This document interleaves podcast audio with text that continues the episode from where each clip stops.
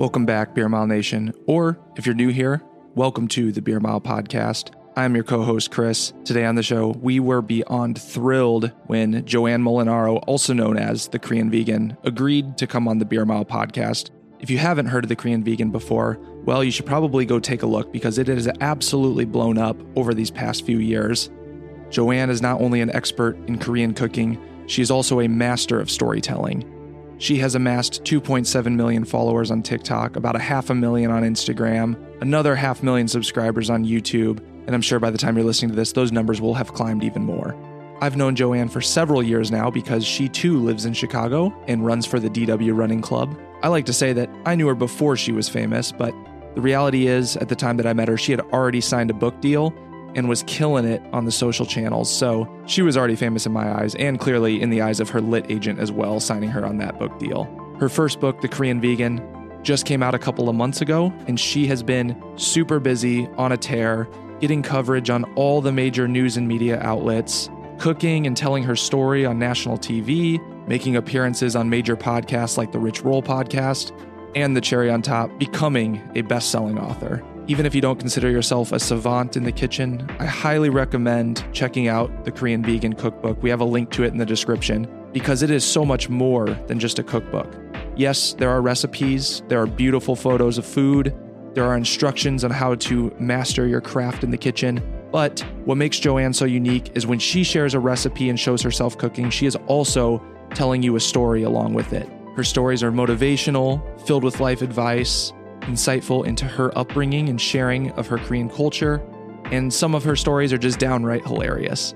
So I think you'll enjoy reading this one cover to cover, even if you don't cook any of the recipes in it. But I do highly recommend that you cook some of the recipes in there.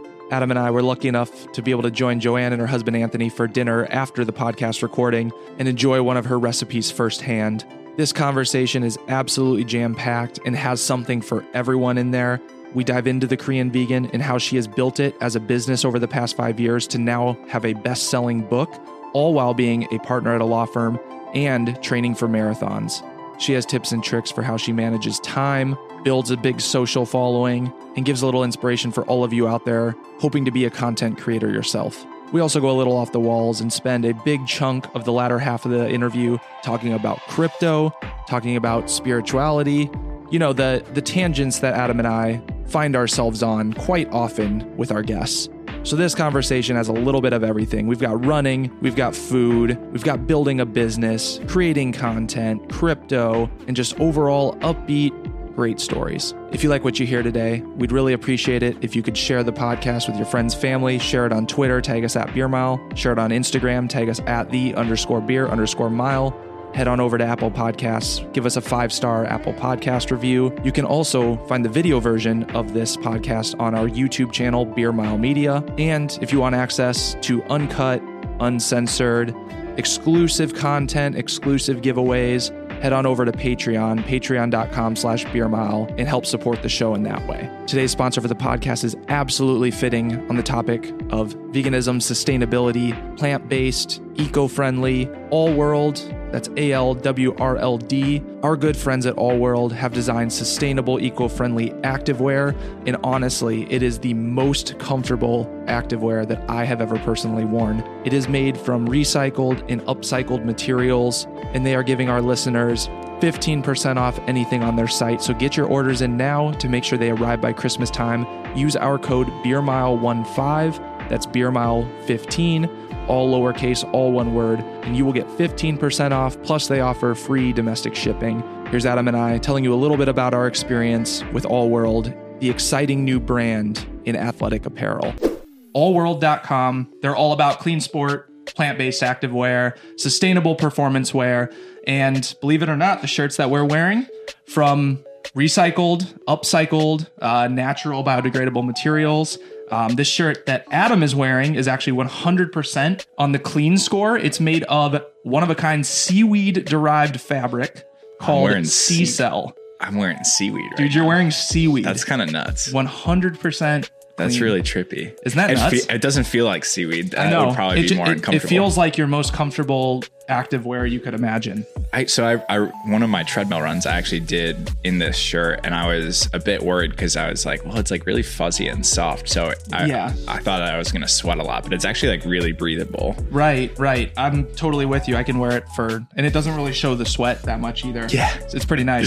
Yeah, it's pretty absorbent. Yeah, so the All World has a clean score that they assign to all of their garments. They add up the percent of recycled, upcycled, natural, biodegradable materials used in the fabric. And their overall clean score as a company is 81%, uh, working towards being 100% all recycled materials well on their way. So my shirt, my long sleeve that I'm wearing here, 95% on the clean score, fabric made from post-consumer water bottles.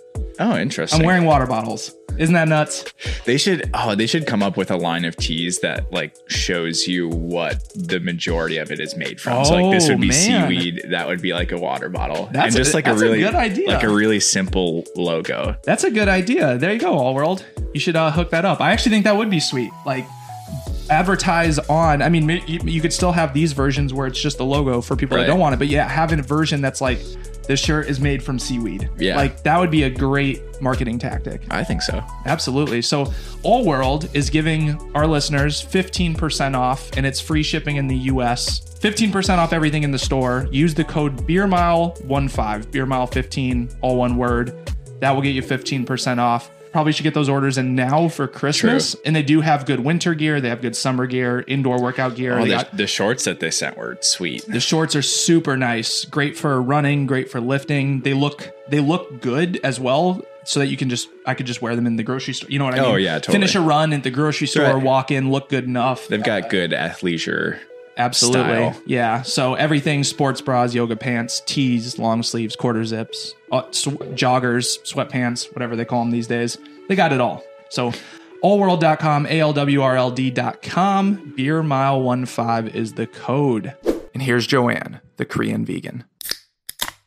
How do we even kick this one off? I know. I thought introing with Dave was hard.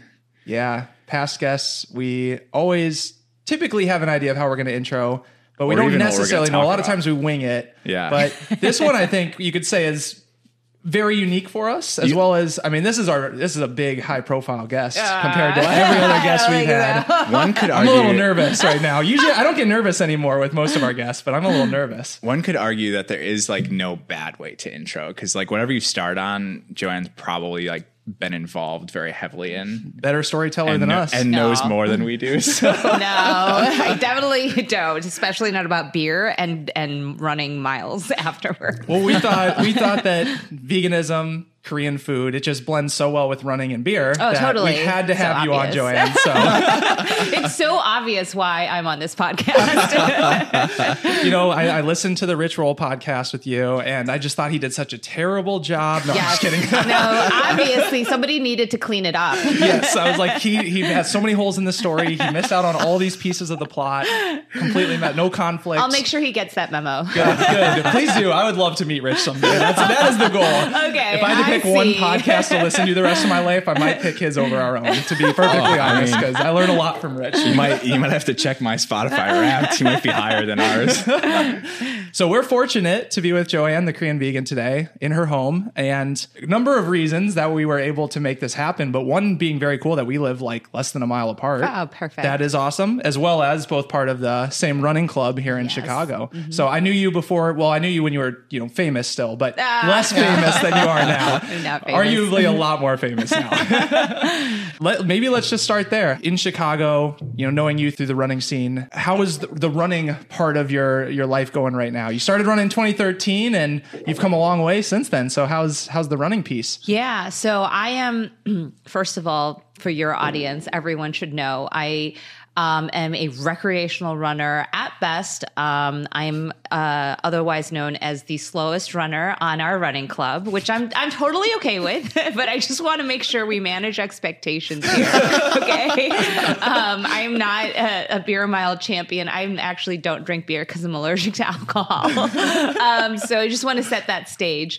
Um, running has been going uh, okay. I'm actually in the middle of what I'm calling my 30 day challenge to get back into running form. I ran the Chicago Marathon in early October, thinking that it would be a good idea to launch my first book and train for a marathon at the same time. And in retrospect, I'm not sure I would do things exactly the same way. Uh, it was by far the most agonizing, painful, and slowest uh, marathon I've ever run, my fifth. Um, and a couple, I think like maybe 10 days. I gave myself 10 days to fully recover from the marathon. And I went on a run and I rolled my ankle on an acorn again. Oh, no. Literally, like almost in the same same place too. Oh man. um, and uh, as a result of this was the worst. Uh, I've done it multiple times, but this one I actually ended up having to go to a clinic and pick up a pair of crutches because I could not Oh, no. walk, Oh, um, and it was so painful. So it was the worst, and my ankle is still. A little tiny bit twingy. Um, so I'm slowly getting back to today. I ran six miles, which is the longest. There we go. Yeah, it was the longest distance I've gone since uh, running the marathon. So that's where it's at. It's actually kind of nice. Like it's nice to take it easy, not be training for anything right now, and just Yeah. trying to get back to where I was. I'm, I'm actually surprised. I feel like every marathoner, once you finish a marathon, you already have in mind what your next marathon is True. going to be, but I, you don't. No, I don't. And I think it was partially because I was so miserable in Chicago. Like it was so bad. And then also because I literally, um, October 10th was the marathon. October 11th, I had a photo shoot, and I was like, I'm just letting you know. Like the photographer, I was like, I'm letting you know, like I literally can't move. So just you're gonna have to like position me in very normal positions. um, and then October 12th was my book launch, and I literally had to fly to New York that night.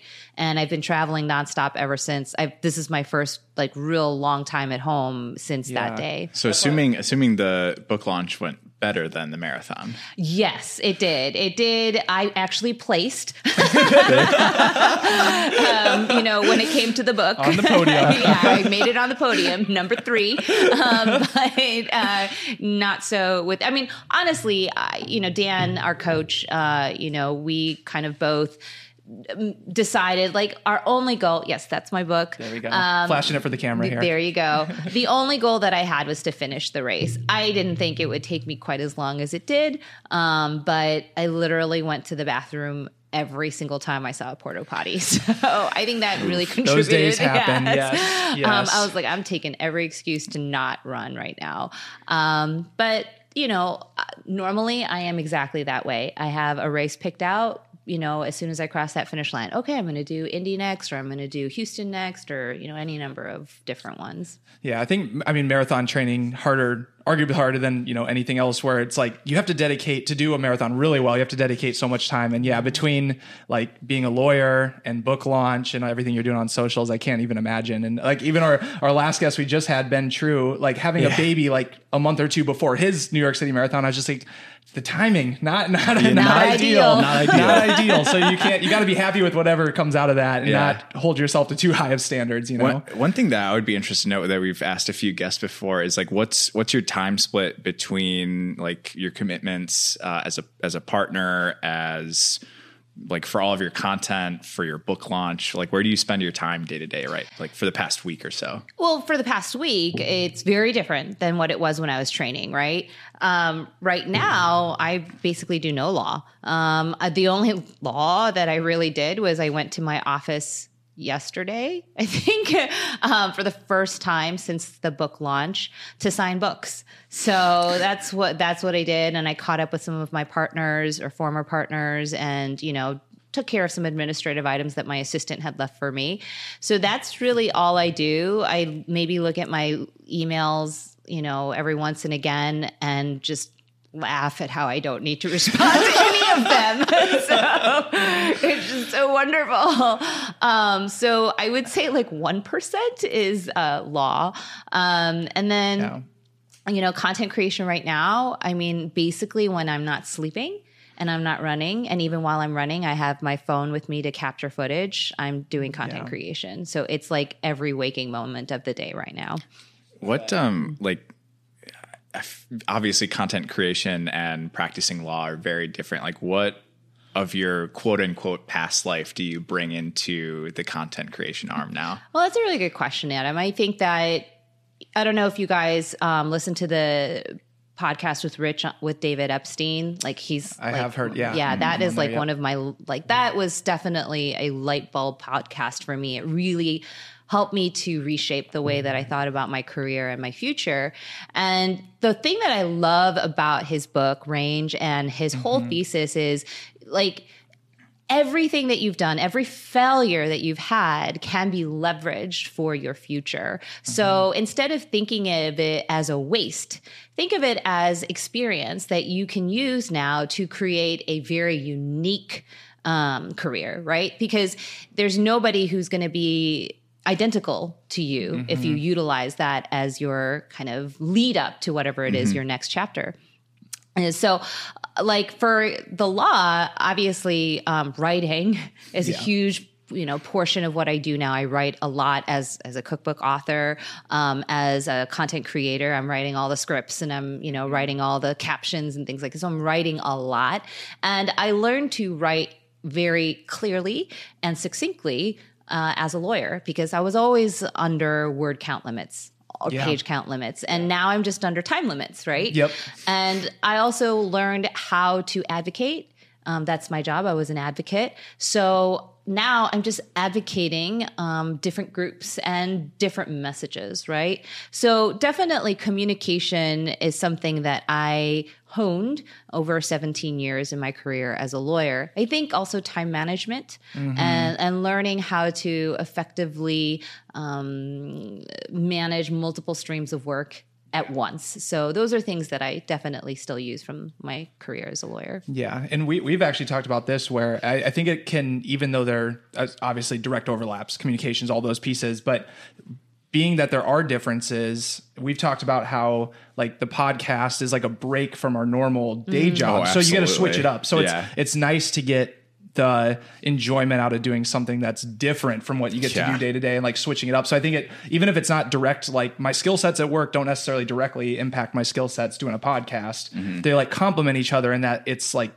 triggering a different part of your brain, like you're doing something different to switch it up as well. So Agreed. I can see that being a, a big part of it. Um, do- so do you, I guess, in, especially in these last couple of years, I was curious on, you know, still practicing law, et cetera. Do you, get the same like over time did that enjoyment from content creation sharing your stories did that continue to grow and law kind of went down and so that overtook it is that kind of how you looked at when when the timing would be right to make the the transition or um did, did you still like do you still get the same fire from doing law? You just don't have enough hours in the day to to do both. of them so you have to pick one or the other.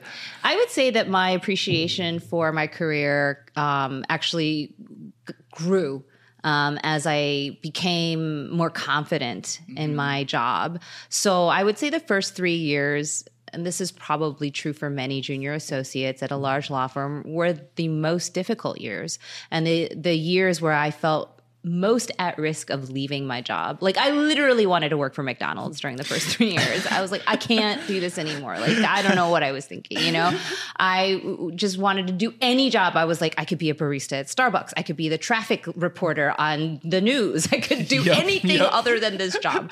Um, so I was really unhappy at my job the first three years not because like it was a bad job. It was a fantastic job but just because i was so not confident and i was mm-hmm. constantly second guessing like you know do i have the aptitude for this? Like maybe i'm not smart enough or good enough or strong enough or tough enough for this. And that sort of second guessing is agonizing on every level. It also leads to like it, it takes so much longer to do your job if you second guess what you're doing. very true very yeah, true I mean, and this is why you know the complaint of every partner is, oh, that associate's so inefficient, right? Right. Because it takes them so much longer, and we bill by the hour, so Right. that's kind of important.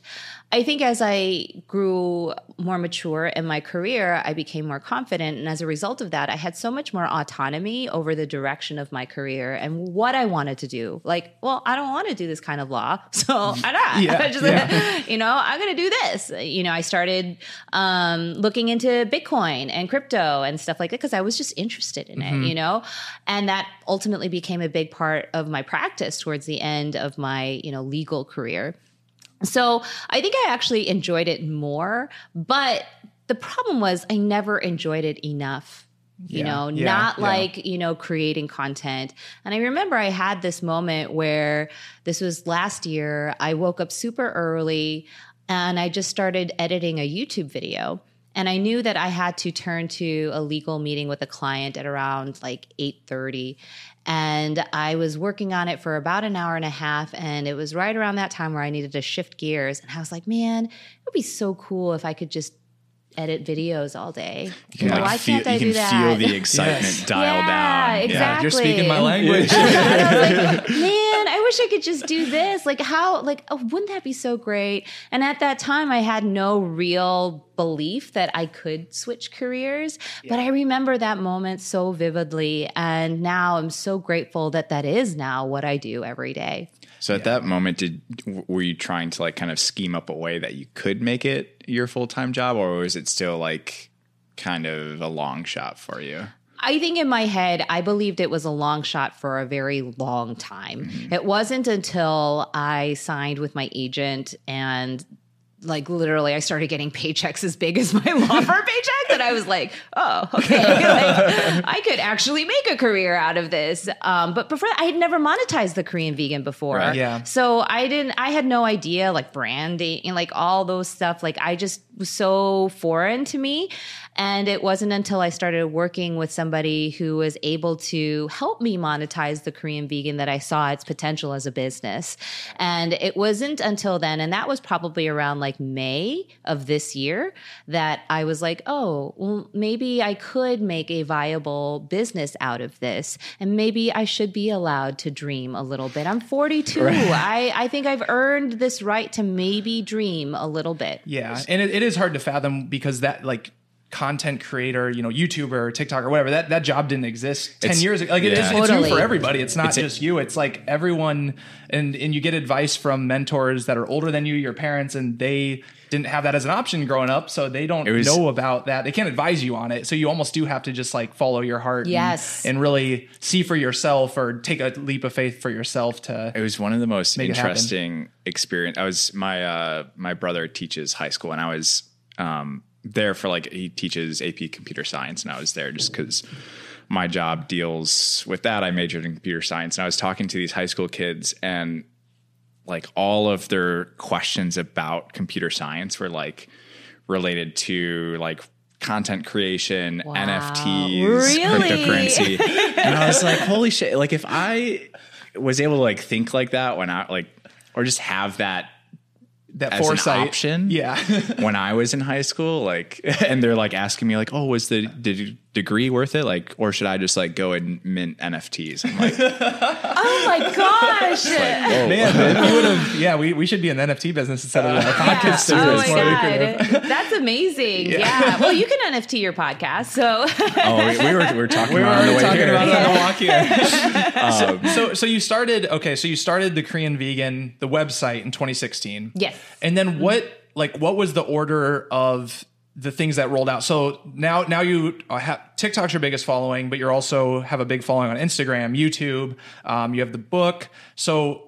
I guess what was that process? So how long was it just, you know, blog and photo and recipes and that and and all of that and then shifting to social media and then how did you roll out the social media over time? So I actually started YouTube first, and it was because of Anthony. He told me to. He was like trying to get me to be excited about being vegan, which I wasn't. I like really didn't like it. I was like, did he originally convince you to make the switch? Yeah, Gotcha. Yeah. So he went vegan first, and he like you know propagandized me. No, just kidding. he, like, he just like you know stuffed my brain with all the books and all the movies, and they were really compelling, including Rich Roll's Finding Ultra Yep. and Cowspiracy. Ki- And It kind of feels like a conspiracy theory that you're like actually bought into. Yeah, no, I totally like. I mean, at first, Just I was, indoctrinized. Yeah, I, at first, I was like very skeptical because I, I just, I was, um, I was paleo. So I just was the exact opposite Right. of Yep, vegan in yep. many ways, and and I had just totally believed that veganism was unhealthy, and um, you know, so reading Rich's book, you know, I, and I told him this during the podcast. I was like, your book was really inspiring, and then you got to the part where you stopped eating meat and you just lost me. um, so you know, um, that's kind of how it was. But I wanted to see where my relationship with Anthony was going to go. And I felt that joining him in this adventure of his was part of that. And so I did. And he was trying to encourage me. And he was like, Your food is so good. You should start a YouTube channel called The Korean Vegan, where you share your recipes. So I literally started a YouTube channel that day uh, called The Korean Vegan. Nice. Also started an Instagram and a Facebook page. And that's all it was for a while because I didn't want to do a website because I thought it was too much work. But then but, eventually. But still all on the same day. Yes, all so on the same some day. some coordination around Yes. It. Well, I'm the I'm that type of person. Like I'm not gonna. Like, uh, let me get. Well, the, you, I was gonna say you have to make sure that you Yeah, get the yeah, handle let on me each of them. let me get the exactly, handles. exactly, Yeah. exactly. So I was like, I if I'm gonna do this, I'm gonna do this right. Exactly. You know. Yeah. Um, so I did that, and then I did the website a little bit later that year, and then I think um, uh, 2017 was when I started sharing my stories on Instagram. So before that, it was just recipes, like, oh, look at this recipe I made. I veganized this. I veganized that. And 2017 is when I started taking the captions on Instagram and really kind of writing Yeah. uh, more than sharing recipes. And I think that caught the attention of certain people. And ultimately, that led to me being introduced to a lit agent, eh, a literary agent in 2017. Okay. And he was the one who wanted to work with me to arrive at a book deal. So over the year 2017 to 2018, we worked on a book proposal.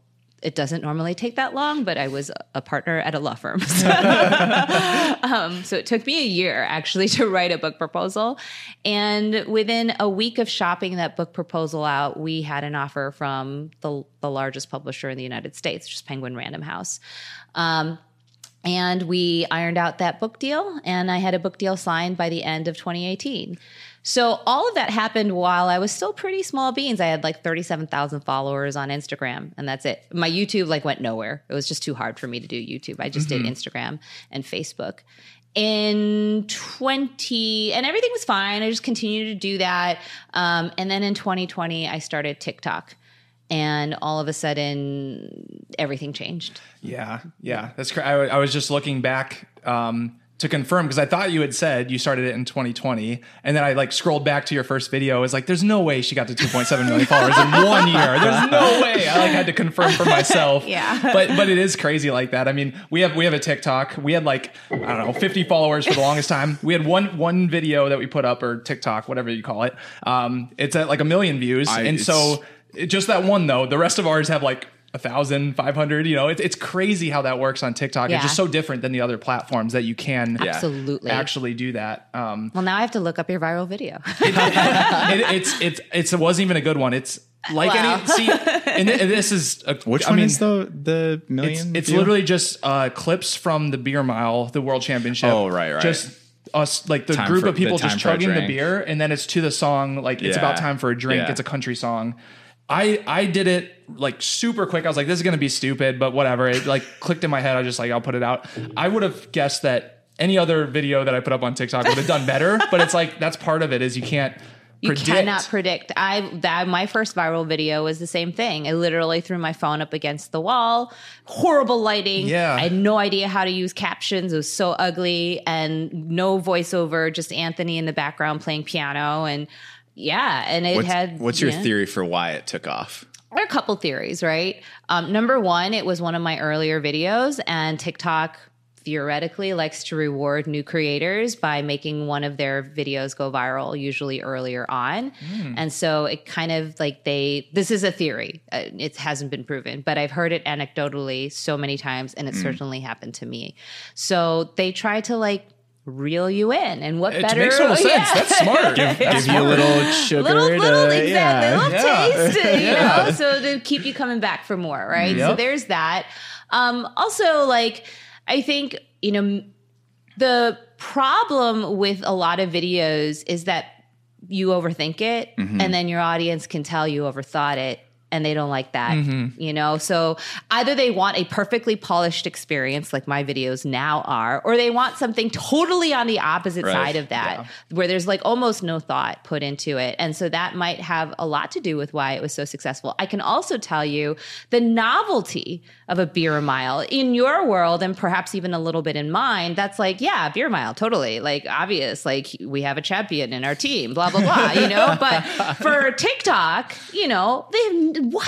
This Yeah. guy's Yeah. drinking Yeah. beer and running miles? Like There what the hell? have to be, There's, like, a- there's a 20 what guys next to question each other chugging beers together. Yeah. It's very strange. It is Yeah. very strange to them. And so That's for true. them, it is like, wow, this is crazy, you know? Yeah, I I always assumed that the book. It, it makes total sense when you're explaining the timeline. I always assumed the book deal came much later on because I guess in my mind, in in kind of a question that I wanted to get to was around like you using stories instead of instead of saying then add whatever two mm-hmm. cups of this and two teaspoons of that. You're actually telling a story along with it, and I think that almost that, that is what makes it unique from the oversaturated just recipes cooking. Because I I know personally countless people that have a food insta and whatever. And to stand out from that it, it's surprising to me that you were able to get a lit agent interested that early uh, in what you were doing just because there are so many people that are great cooks and have great photography and food instas and everything else. So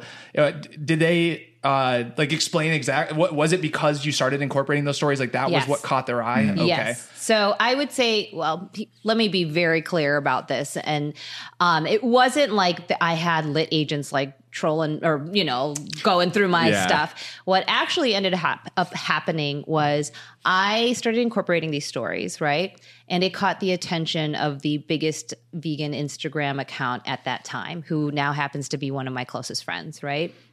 So Kim Julie, um, she owns Best of Vegan, Okay, and yeah. you know that was like a million plus followers yep. at the time. And she loved my writing. She was a writer. She was a poet before she started her account, so she loved my writing.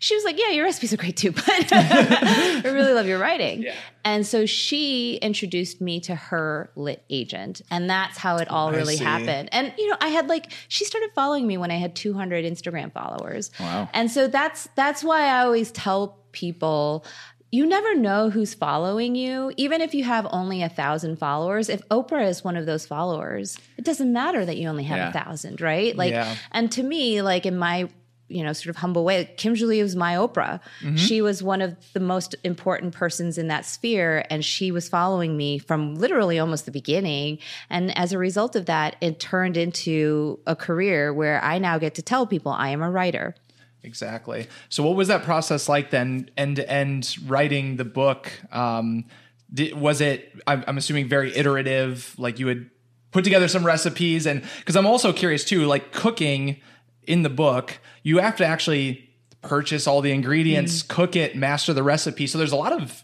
not just time investment, but like monetary investment as well, and just like all that iterative process of mastering it. Versus you could say like a standard Just book, you're just sto- sitting a and just standing. sure. Yeah, you're just you're just sitting there just writing.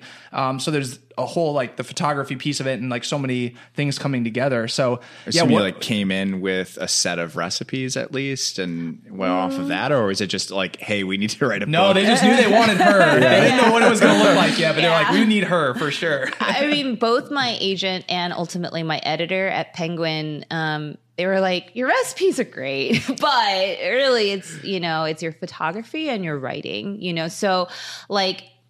Which actually, ironically, was interesting because when they got my first manuscript, they're like, "Okay, we need more recipes and less writing," but that's a different thing. um, but so, like, I didn't have any set recipes. I had like a uh, an outline of like these are the kinds of recipes that I want for each chapter, blah blah blah, and even that ended up getting scrapped. Like that wasn't what we ended up with, but. Uh, you're right. It can be an expensive process, not just from my perspective, but from the publisher's perspective, right? They probably, in many ways, would make you know even more money if there wasn't a photography component to it mm-hmm. because then they could save on ink mm-hmm. costs and you know true. things like that but um you know i'm very fortunate I had a full time job that allowed me to set aside some money to fund my hobbies. Mm-hmm. And that's what I did. And, you know, to some degree, like, okay, I'm gonna eat, you know, Yeah, like so, true. like well, it's like It's not like it's going to waste, Yeah, right? like, Yeah, I have true. to spend money on groceries anyway. That's true. Or I think where it was expensive was my photography equipment.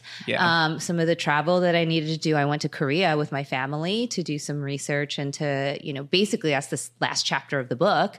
So, you know, those things were expensive and I'm very grateful for my job because that allowed me to do this book in a way that I could be very proud of and feel good about. Yeah, and so when you sign that publishing deal, do you get like a, a stipend over time, or how how does even the structure of that work? Because you also mentioned that May of this year was when you really, really like started actually getting paid well for the Korean vegan. So, um, like, what what is the makeup or breakdown of that? Yeah, so I received an advance um, as part of my book deal, but and I like I was overjoyed with my advance. Like I, we've we've already agreed to my second book deal, so now I can say I was very happy with There my first advance. Um, but like, because you had thirty seven thousand followers, I was like, oh my god, Yeah. you know. And I remember when I told my parents, they like literally fell out of their chairs and stuff like that.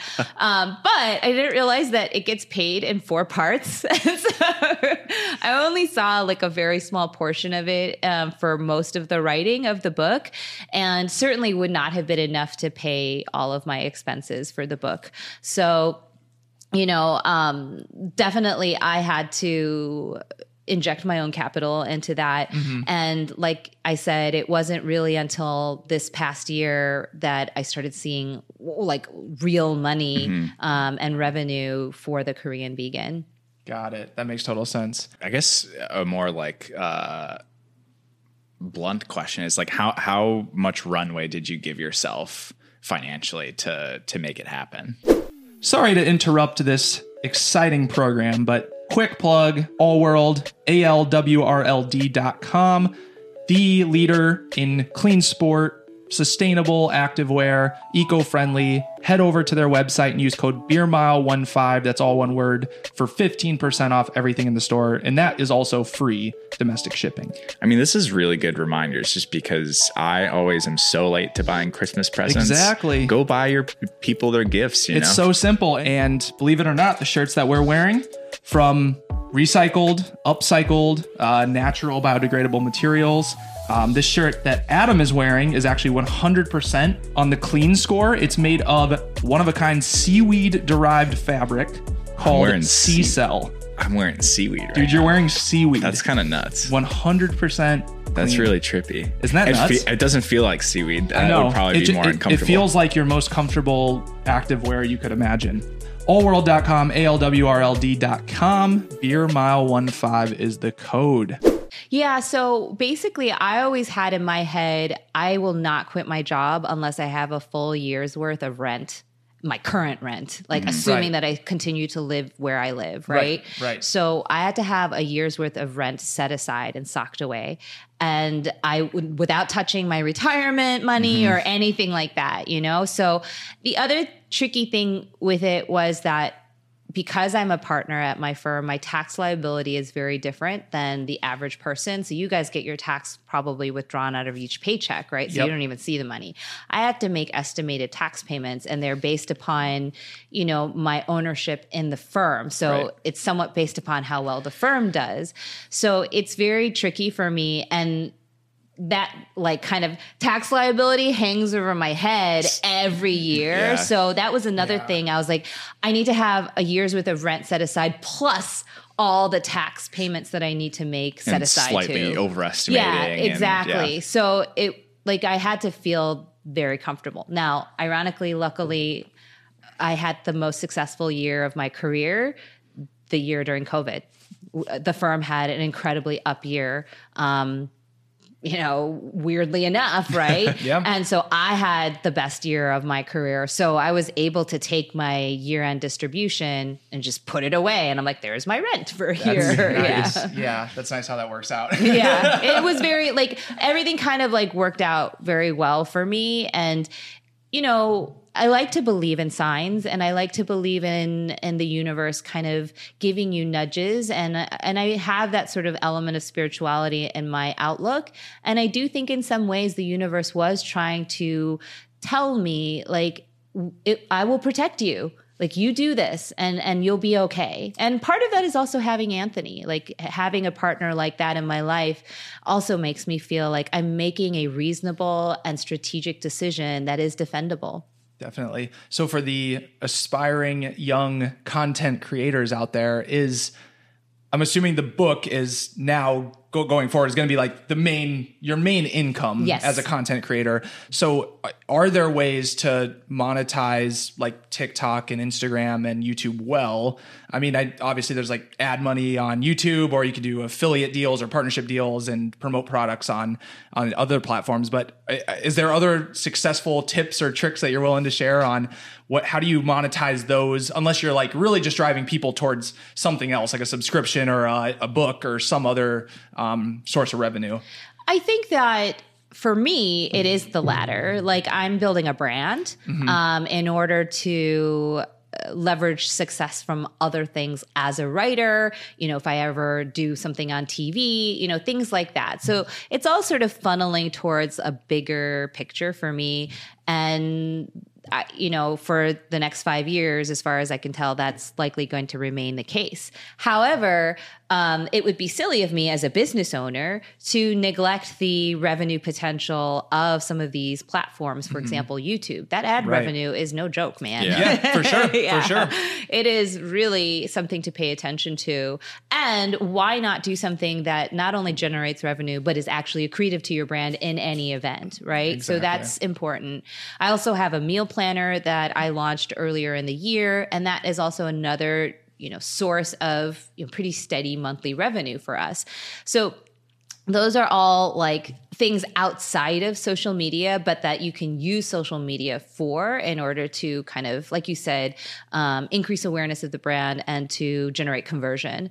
I think for TikTok, the most substantial um, form of revenue generation that happens there is through brand deals. You know, um, and even they're a little tricky because a lot of brands are just not sure about TikTok yet. Yeah. You know, they're still learning. There's a learning curve. It's not like Instagram or YouTube where they've got a track record, right? Right. Um, they don't have a lot of data on TikTok yet. But I will say my most lucrative deal has been for a TikTok um, branding It, situation. it, it seems like it should be obvious because you look at the numbers and people are you're, you're going to get more views on TikTok than you're going to get elsewhere. Um, Yes. so it seems like it should be obvious, but if that's what they want, some some brands want conversion, Yeah. and in True, that case, true. then I would And you suggest re- YouTube. yeah, and you can't really yeah. measure that with TikTok as of today. Yeah. TikTok is too unpredictable in It order is. to ensure some level of conversion. But if you want views and impressions and reach, I mean, I was thinking like in some some of my TikToks probably have a broader reach than if I were on like a national television show.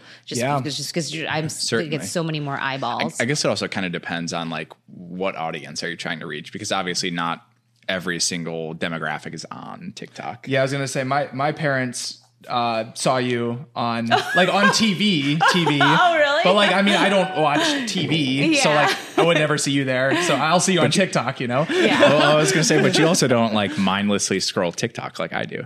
I, I don't use I don't use TikTok as much, but TikTok still knows that I like the Korean vegan, so it puts it in my algorithm. If they know that you're plant based or slant in that direction, Oh, they, and, yeah. and they, yeah, exactly. And they know they know that they even if you don't uh, publicly Nope. put it anywhere, they found it one date mind one piece of data at some point somewhere or your purchase history or whatever. So Okay, I, I want Joanne to judge Chris and I, and I don't, I don't know how to pitch this, but oh boy, I don't know where you you're want going me with to this. judge you. yeah, I want you to not in the judge us. I want you to judge us on this. So, I, my wife recently told me that I have to take out vegetarian from my Instagram bio because I I like to you know play around. If if I've had a few beers and oh there's hot, if there's like hot pockets at the bar, I'm gonna have hot pockets. And there might be fake there might be in there. fake meat in there.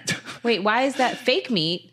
That, well, there might be there might be meat in the there's hot there's pocket. meat in there, but Oh, not, okay. you So if it's like a sausage hot pocket, and I would say, look, to me, words are words. I don't. I mean, like, I don't like. I think if you're selling something, like if you're selling something that's related to your vegetarianism, then I think you have a responsibility to be pretty clear about what that means um, objectively. Yeah. So, like, then I think that's fair. But like for me, like I would never like I can't call myself the Korean vegan and eat, it- eat yeah. sausage hot pockets. like, that- that's not going to work, right?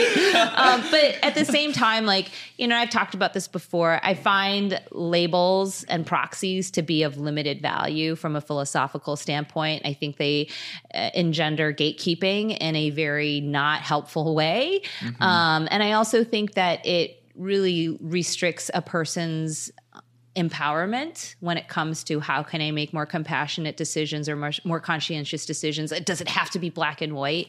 And I don't like that. But you know, you do you, man. like whatever you want to do. All right, hopefully, hopefully our wives listen to this one.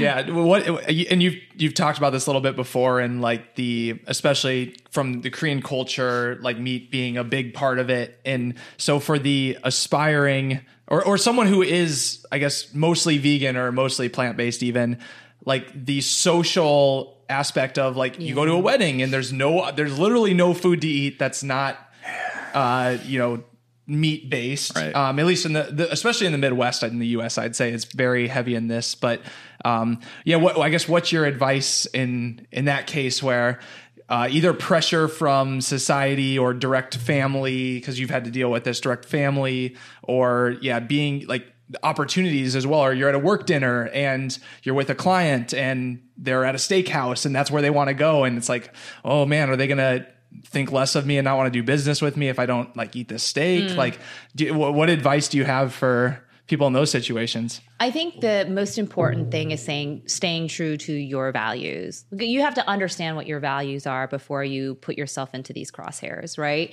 So if you haven't had that little 30 minute chat with yourself where you're like, okay, what is important to me actually? Like why do I eat this way? you know, Very like true. if you don't do that and you walk into a wedding and all they have is sausage hot pockets, then, you know, you're much more at risk to do something that might compromise your values because you don't really know what they are, right? So I think the number one thing you have to do is sit down and figure out, well, what's important to you? Are you eating this way for your health? Are you eating this way because you are against cruelty to animals? Mm-hmm. Are you eating this way because of something else? Like because it's something important to your family? I don't mm-hmm. know. Like it doesn't I'm not here to judge why you do it, but you got to know what that is before you walk into that situation. And then once you have that sort of in place, it becomes much easier to at least figure out, well, this is like, okay, I'm not compromising right, this, right, right? right. Is this for or against my values? Exactly. It's, much more black and white if if you've already had like the shower conversation. of, Yeah, okay, the- I love that the yeah. shower conversation, and then you can plan for it, right? Right. Like then it becomes easier. Like for example, it always this time of year, holidays, it's Mm-hmm. it becomes a little bit tougher for us, you know, dealing with family members and friends and social situations, although less so with COVID, right? But you know. I now know, like, okay, if we have like family Thanksgiving, I got to bring my food. I got to talk to my mom and make sure that she's aware. Like, can you make this? And, you know, what are you able to do? And da da da da da. And it was perfectly fine, absolutely beautiful.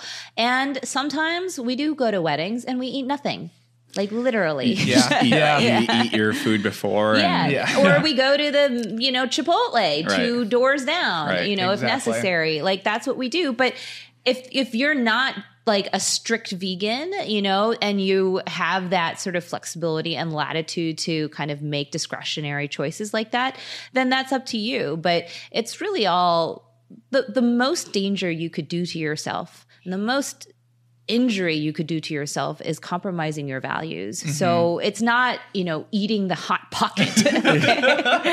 Yeah. to me, to me, I like kind of like it's uh, almost like drinking alcohol, where I'm like, yeah, I'm gonna probably feel bad afterwards, but I, I might still do it. yeah, I mean, I think, and that's the thing. It's like, let's say your value set was, um, you know, because you're training for a marathon. Like, let's say you're training for Boston, or maybe, maybe that's not a good example, but you're training to, you know, BQ Some physical, or uh, yeah, OTP or something like that, right? Like something really, really important. Then your value set is determined by that, right? Right.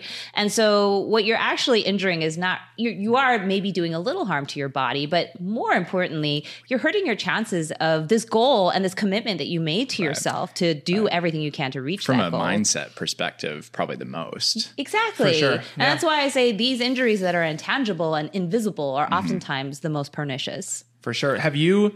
uh, I'm, I'm assuming this is the case, but what what are some times where you've prepared a dish for someone and they didn't even know that it was vegan, but they just fell in love with it and they would have, would have never guessed otherwise. And then you like kind of told them after the fact, you're like, oh, guess what? That was uh, that was a vegan dish.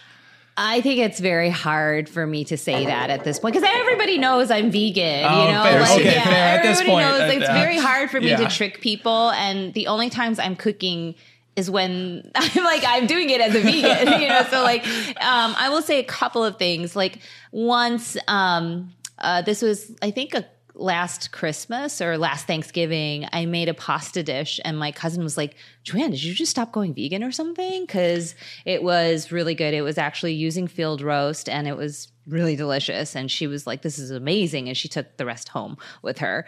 Um, so that was one instance. The other thing was, this was very early on it, when I started blogging. I was asked to do a fundraiser for a North Korean refugee um, fundraising event, and I made pecan pot pie, which is you know in the book, and it's one of my most favorite recipes. And I made that, and there were a bunch of other real chefs, like people who owned restaurants, had culinary training and things like that, and they didn't even want to stop by my table because they're like vegan food, blah, you know. It's compromising, Yeah, yeah. yeah. I mean, like literally, there were a couple people who were like kind of rude to me actually. Yeah. And then somebody brought my dessert over to them. And they came back and they're like, "Your dessert is Like, amazing." "I'm sorry." yeah, and then, then then they wanted me to start selling my desserts out of their restaurant, like course, yeah. literally. So that was also very, um, very fulfilling to me. very validating. free content idea you should just post up at like a, some random corner in chicago and have a dish that is vegan and a dish that has meat in it and you don't label them you're just Oh, like you, you wow. need to Oh, guess wow, You wow. see? Yeah, yeah. Yeah, I was gonna say there are definitely cases of that where I mean, especially with the uh, Impossible, im- exactly yeah. with the imitation products, it's hard to tell. But but yeah, you also uh, even me, I forget that the dairy side of it too, because even like the meat is more visi- visible if Yeah. it's there or not. But then like, did it have butter? Or did it have like all those things that are exactly all those Yeah. things that are in desserts and baking? Usually, those are the ones that can like really trick They someone. getcha. Yeah. Exactly, but but in a good way though. When they when you have the vegan dessert and you're like.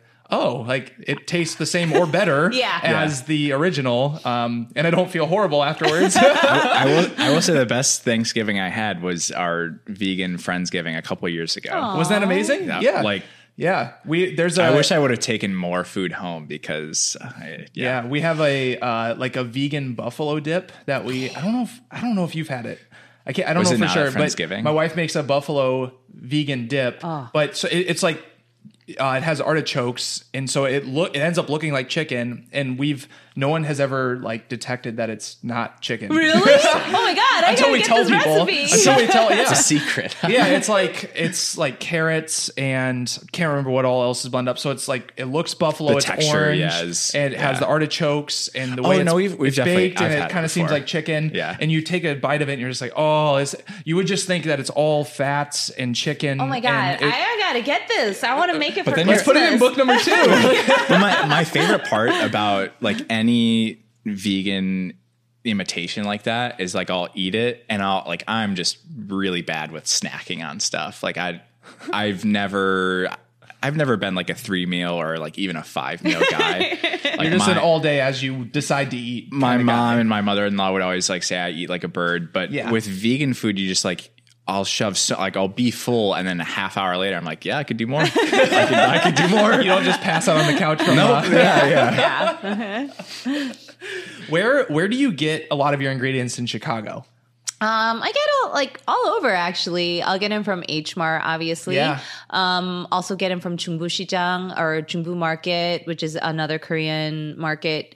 And then um, Jewel, Mariano's, Whole Foods. Um, They're getting a lot better at having a lot more Yes. Yeah, variety of variety, options. yeah. Mariano's And- has like a whole aisle that, Yeah, that you can actually. Well, shop I at. mean, not only that, like I don't, I don't need vegan ingredients. I just need You like gotta the- vegetables and yeah, tofu. exactly. I mean, these are basic staples of any grocery store. And sure. the the only time I run into issues is Korean ingredients. Like there, uh, then I do need to go to a Korean grocery store. Very specific. Yeah. We actually we're I was looking to see if I could find Korean beer somewhere imported somewhere around here for this. Uh, and I looked at Binny's was the best bet, and Binny's didn't have any. They didn't Uh, have any at not H-Mart? Uh-huh. not I I did not go there. I did not go there. Uh, but I, I tried Binny's because they have all the import aisles, and I was like, "There's got to be one beer there." And they it was out of stock. They said sometimes they do get something for from Korea, but I don't even know Korean beer. They have this whole thing in Korea which you couldn't do, but it's called um, uh, chimek,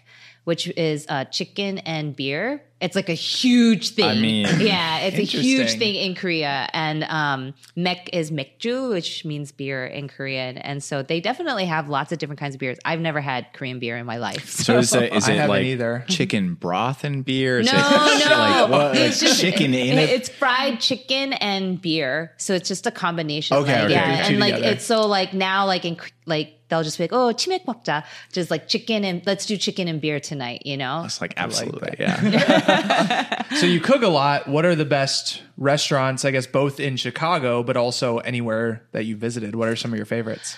Um, let's see. Let's start with Chicago. My two favorite restaurants in Chicago. One of them is actually in Winnetka, but uh, the one in Chicago is Kale My Name. Um, and it's it's such a wonderful story. I literally was like, "Oh, I'm hungry, and I really don't want to do the same. You know, three restaurants that I do all the time. right. So I went onto Open Table and I was like, I just typed in vegan, and the first one that came up was Kale My Name. And I was like, I've never even heard of this restaurant. Like, what is it? Um, how is it possible that there's a vegan restaurant that I don't know about in Chicago? And it turned out that they started literally like a week before lockdown. And that's probably why I hadn't heard of them. And they did only like delivery and takeout for a long time. And they had just reopened their outdoor balcony or patio area. So I love that restaurant. And I go in there, and the owner's like, So you don't have to feel bad, but I totally DM'd you a long time ago and you never even read it. he recognized you. Oh, that's great. and he Oh, but he, he's now like my best friend like literally yeah i love him like I'm, I'm going to go see him in la next week because he's opening his second restaurant in los angeles Oh, amazing. That's awesome. so he's amazing. And then a Spirit Elephant, which is another all entirely plant based restaurant in Winnetka, Illinois, which is where I grew up. You know, I went to high school at New Trier. So that's always Sorry really exciting. so where did you go? Warren, Uh, where? Warren I don't Township. even know where that is. That's that's north of of New Trier. Waukegan. Trier. New Trier was always um. God, we would like run against New Trier in high school, and it was the worst. Like, Really? They, was they always like won everything. Yeah. They were good at everything. I actually had a few um like sweet mates in college who were who would like row at New Trier, and I was Yeah. like, we didn't even have rowing. we do all that. We had like a, a polo horse Yes, team. yes. We, had, we wow. had like every weird thing. I was like, wow, our school is weird. um, but I love New Trier. I love my experience there. Um, and then across the country and the, even the world, ABCV is our favorite restaurant in Manhattan right now. Um, we love Joy Cafe in uh, Westlake, which is where we want to live because of Joy Cafe. um, we uh, love Turin in Italy just because they have so many vegan restaurants there. There was a wonderful place called Soul Kitchen, which is just like completely innovative, amazing vegan food run by incredibly talented chef. And then in Rome, Mava, which is where we had our rehearsal dinner, you know, the day before our wedding, is is hands down our favorite restaurant in Rome. It's an entirely vegan restaurant. I mean, they're so mission centric. It's beautiful. And um, I think those are some of our favorite restaurants. I feel like the like the taste and almost science aspect of vegan food has exploded in the last 10 years. It really has, and you mean, for example, you have uh, you know places like Eleven Madison Park, which was you know ranked one of the greatest restaurants in the world, Right. uh, going plant based. Um, and then you know there's another restaurant here in Chicago called Roka Akor, which you may have heard of. It's a Japanese restaurant, and they'll do an entirely vegan omakase for me every time I go there, and it's phenomenal. Like And is that is that special for you or is that on the menu? it's not on the menu. Oh, yeah, menu, so menu hack. If you're yeah, if you're vegan, and I learned about this from my partner David at work. He's been vegan for Jesus, like since I was a second year associate. Oh, wow, yeah. So for a very long time, and he's like, "Oh, Joanne, if you you know have a special occasion, I would go to Roka. They have a not on the menu vegan omakase that they can do for you." And true to his word, it was phenomenal. It's so good.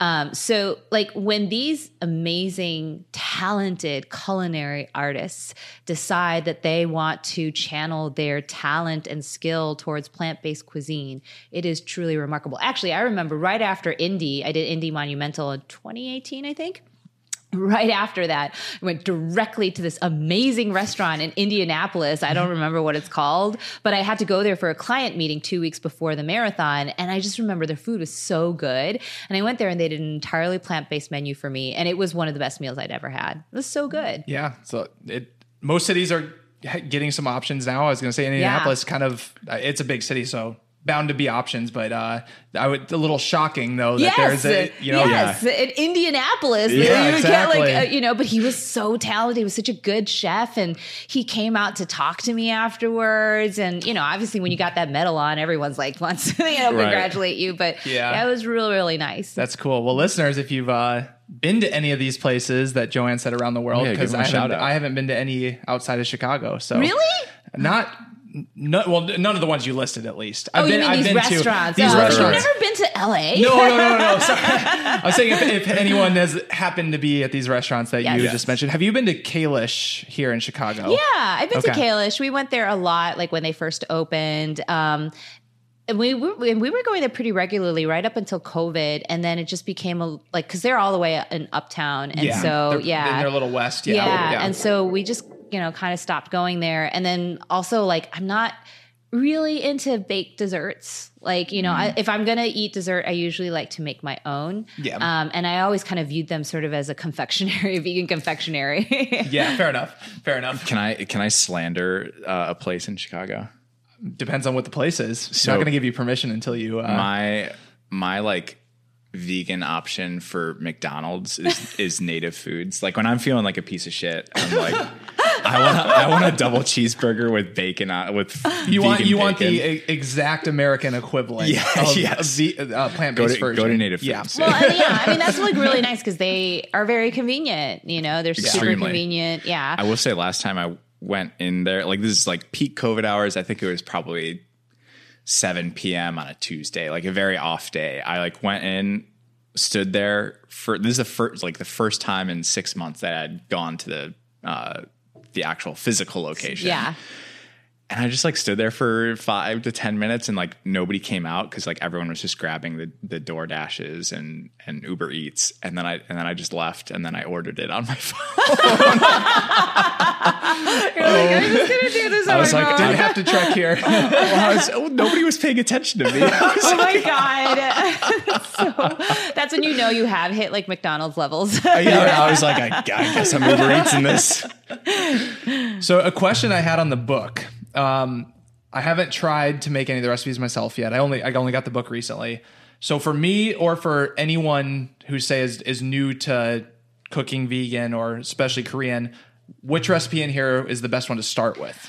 oh, okay. I would say uh, the pecan pot pie. Um, That was actually drawing my Yeah, eye a little yeah. bit. It looked amazing. yeah, it's, Still holiday season. It's still it's, perfect. timing. Yeah, if I can learn to cook that well before uh, it's really Christmas, yeah. that's that's the thing it's so easy it's like practically brainless i mean like especially like i would recommend getting a pre-made pie crust which you can get you know at whole foods like it Yep. they have them at- at jewel at mariano's i think even and it's vegan um and all you have to do is then make the filling which is literally dumping a bunch of ingredients into a bowl mixing it around and then putting it into the pie crust and then throwing it I in the I can oven handle that. yeah. That's like my like my caveman level of cooking it's abilities. really it's practically not even cooking i mean because you're literally just mixing things um, the only tricky part about it is the ingredient which is red bean you have to get that from a korean grocery store or amazon you can order it i often do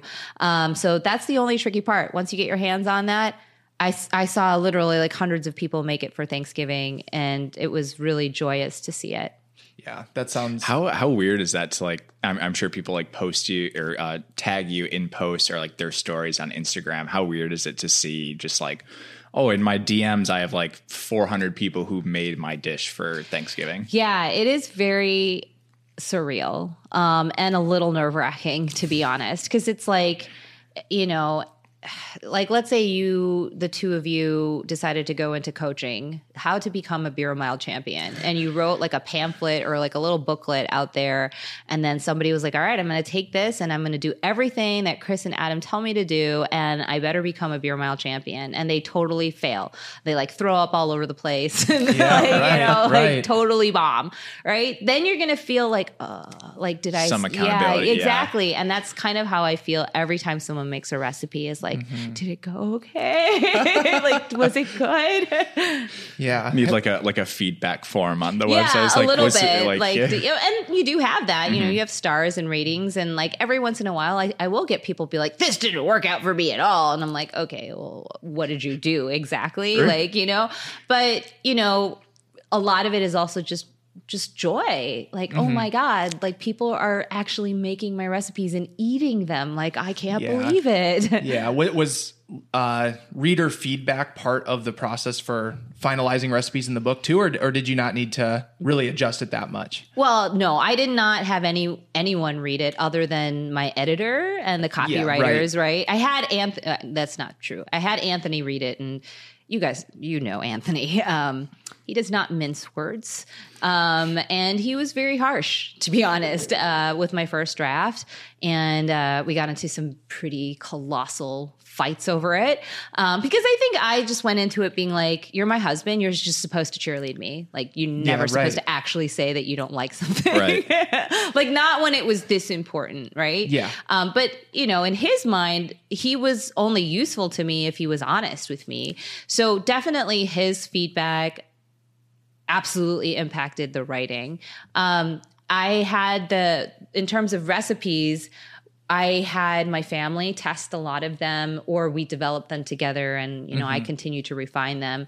And so I felt that they were really good. Um, there were a few that obviously needed to be adjusted once I had them recipe tested by not myself, you know, somebody else, and they're like, "Mm, I don't really understand this part, you know. Right. And then the copywriters, they really helped me a lot.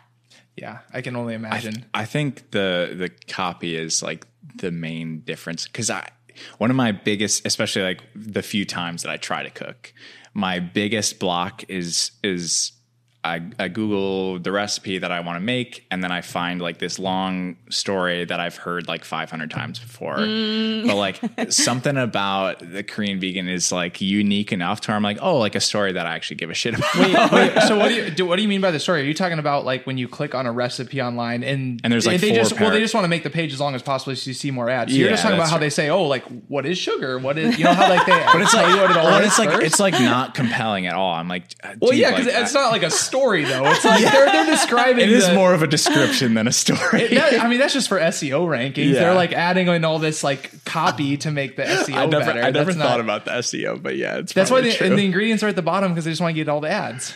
Yeah, that is True. a They're hundred not percent actually true. trying to tell you a story. They just want. I mean, some cases, To some be cases. fair, sometimes I think like, some I'm yeah. people- talking I think about some like the people out there major, are trying. major websites like, uh, I don't know, BettyCrocker.com or something like that. I'm just making the things. Um, but like some of the big Anti Betty. Crocker Yeah. It's like just skip, skip down. I'm not. I'm not talking about the uh, the more, uh, for lack of a better word, like mom and pop, like actual, Sure, like sure. The, the recipe blogs or like people that I follow on Instagram that make recipes. I'm not talking about them. I'm talking about like the Commercial. the, the commercial, Overtly yes, commercial yes. websites, like yeah. the the recipe section of I don't know the.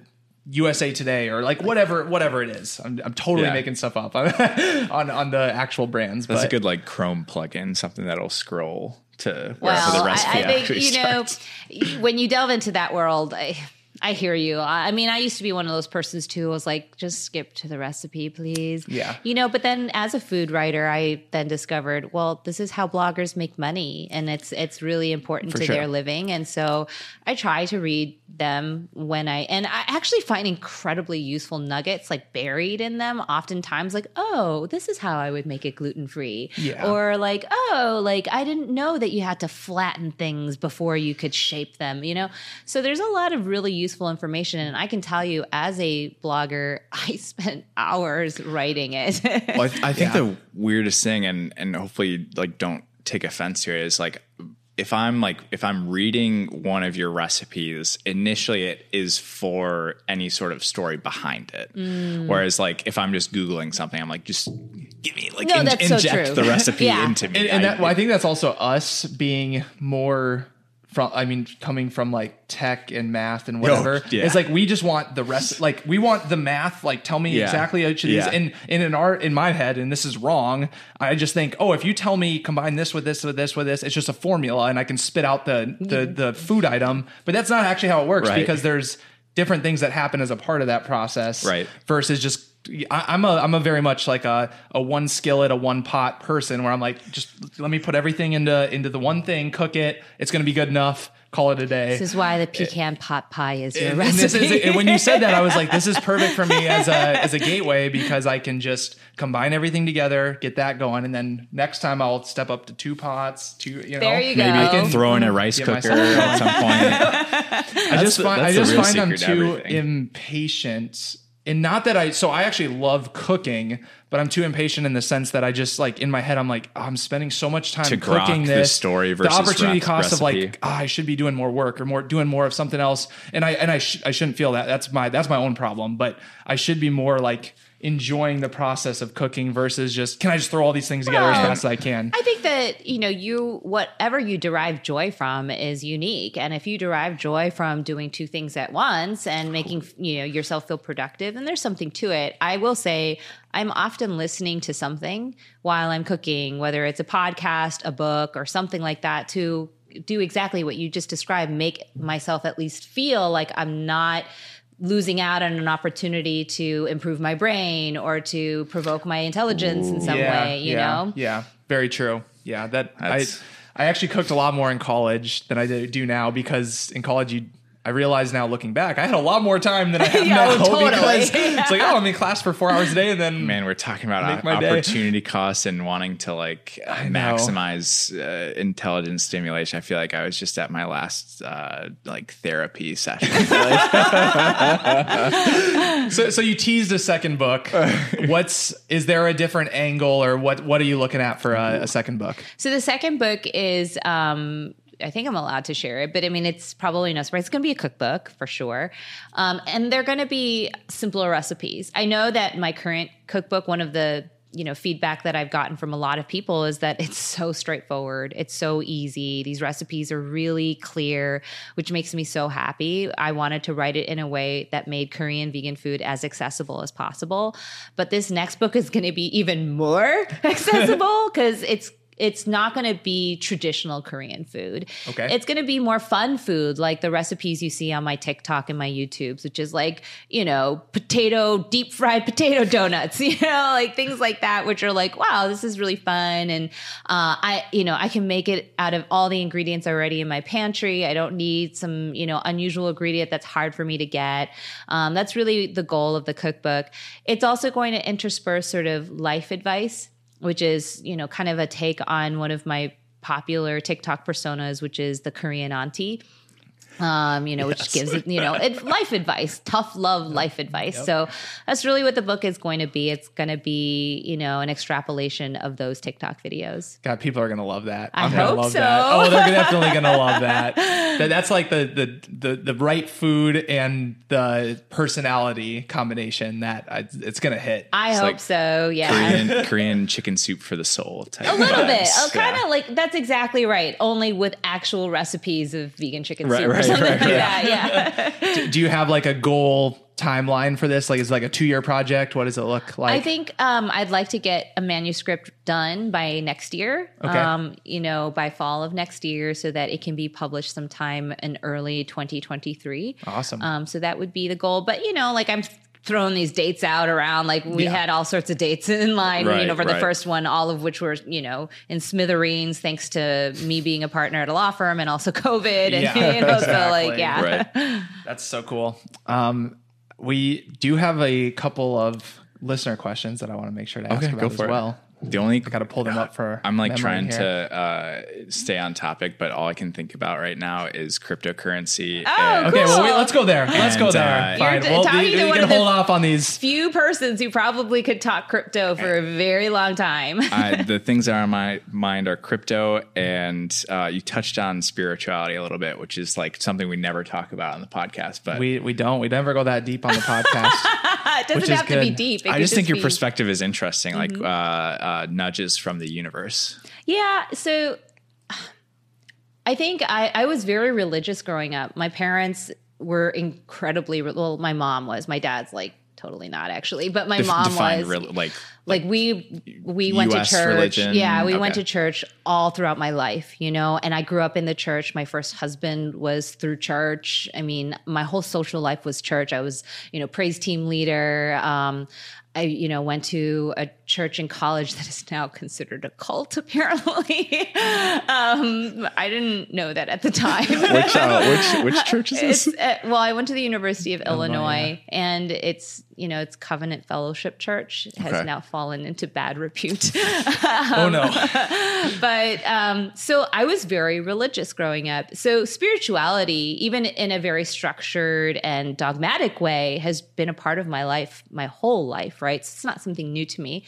Um, I obviously I had a break from you know at least institutional religion um, during my first marriage. I felt like God had abandoned me, and I was like, I'm abandoning you back, you know.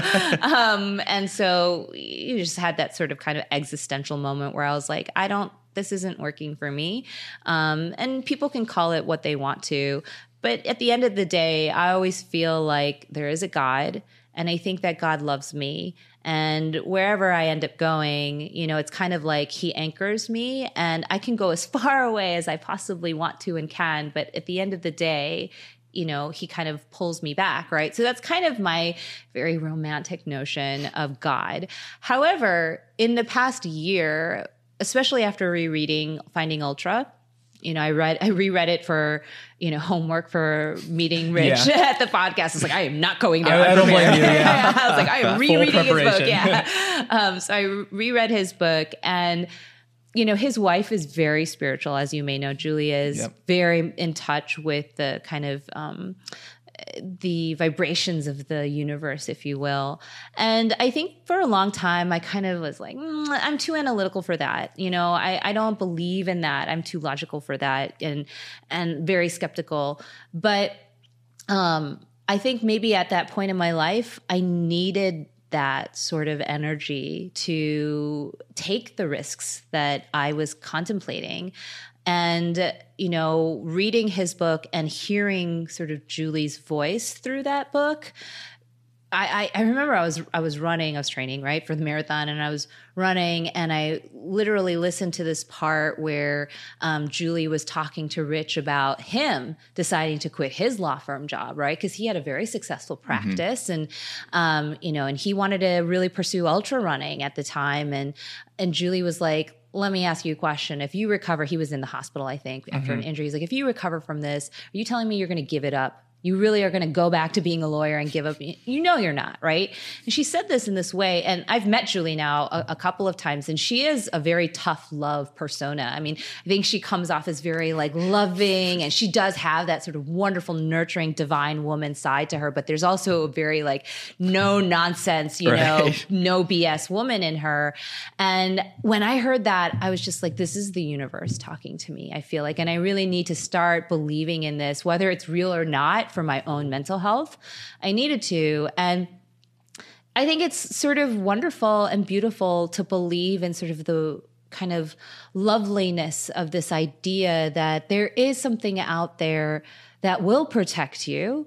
And, you know, one of the things that, and I'm paraphrasing, that Rich says in his book and that I've heard now many, many times from him directly and from his team directly is, you know, the universe will protect those who serve the universe.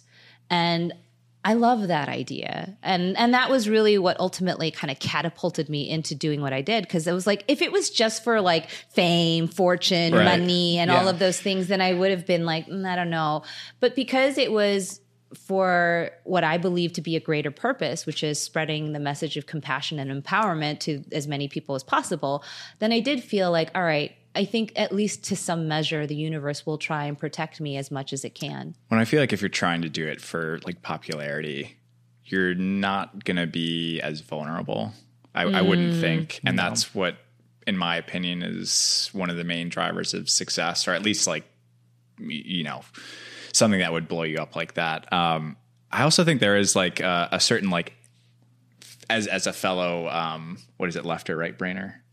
Is which one is Right more- is creative, left is analytical. Okay, as a Yeah. fellow like left brainer, um, I think there is like an analytical portion of like the whole kind of I don't know what you would even call it, like the hippie universe vibe. Uh, I love I- that. well, because I used to, I used to get like my mom is very um, right brainy and uh, like all about how the universe will take care of you, and I was like, this is some dumb yeah, shit. Yeah, I don't know. The universe is going to f you over. That's what I used to think. Yeah. like you've, you've never had a bus drive past you and hit a pothole with a puddle in it. Uh, but yeah, I, th- I think um, like when you when you were originally like kind of putting yourself out there, taking risks, I I feel like when I've done that historically, you kind of like double down, and as you continue to keep having those risks being proven as successful, that's what kind of drew me to that line of thinking where I'm like, oh, well, like it's happened X amount of times in the past, and that's something that I can count on in the future, probably. I think that there's, you know, a level of um, ownership, right? Like you should take stock of yourself and how much you bring to these opportunities, right? That was that great, you know, maxim, which is like, you know, luck is only you being prepared to take advantage of those opportunities, Right. right? Like, so I think there's definitely something to that. But I don't want to gloss over this definition of, you know, universe, spirituality, all of that, which is this other component that you have no control over, right? Right, Like yeah. you do not control it. There's something extra to that that is working normatively on your behalf. And I think that what's wrong with believing that? I mean, like, what's it going to hurt? Like, who's it going to hurt to believe that? Nobody. Like, it really doesn't hurt anyone to believe.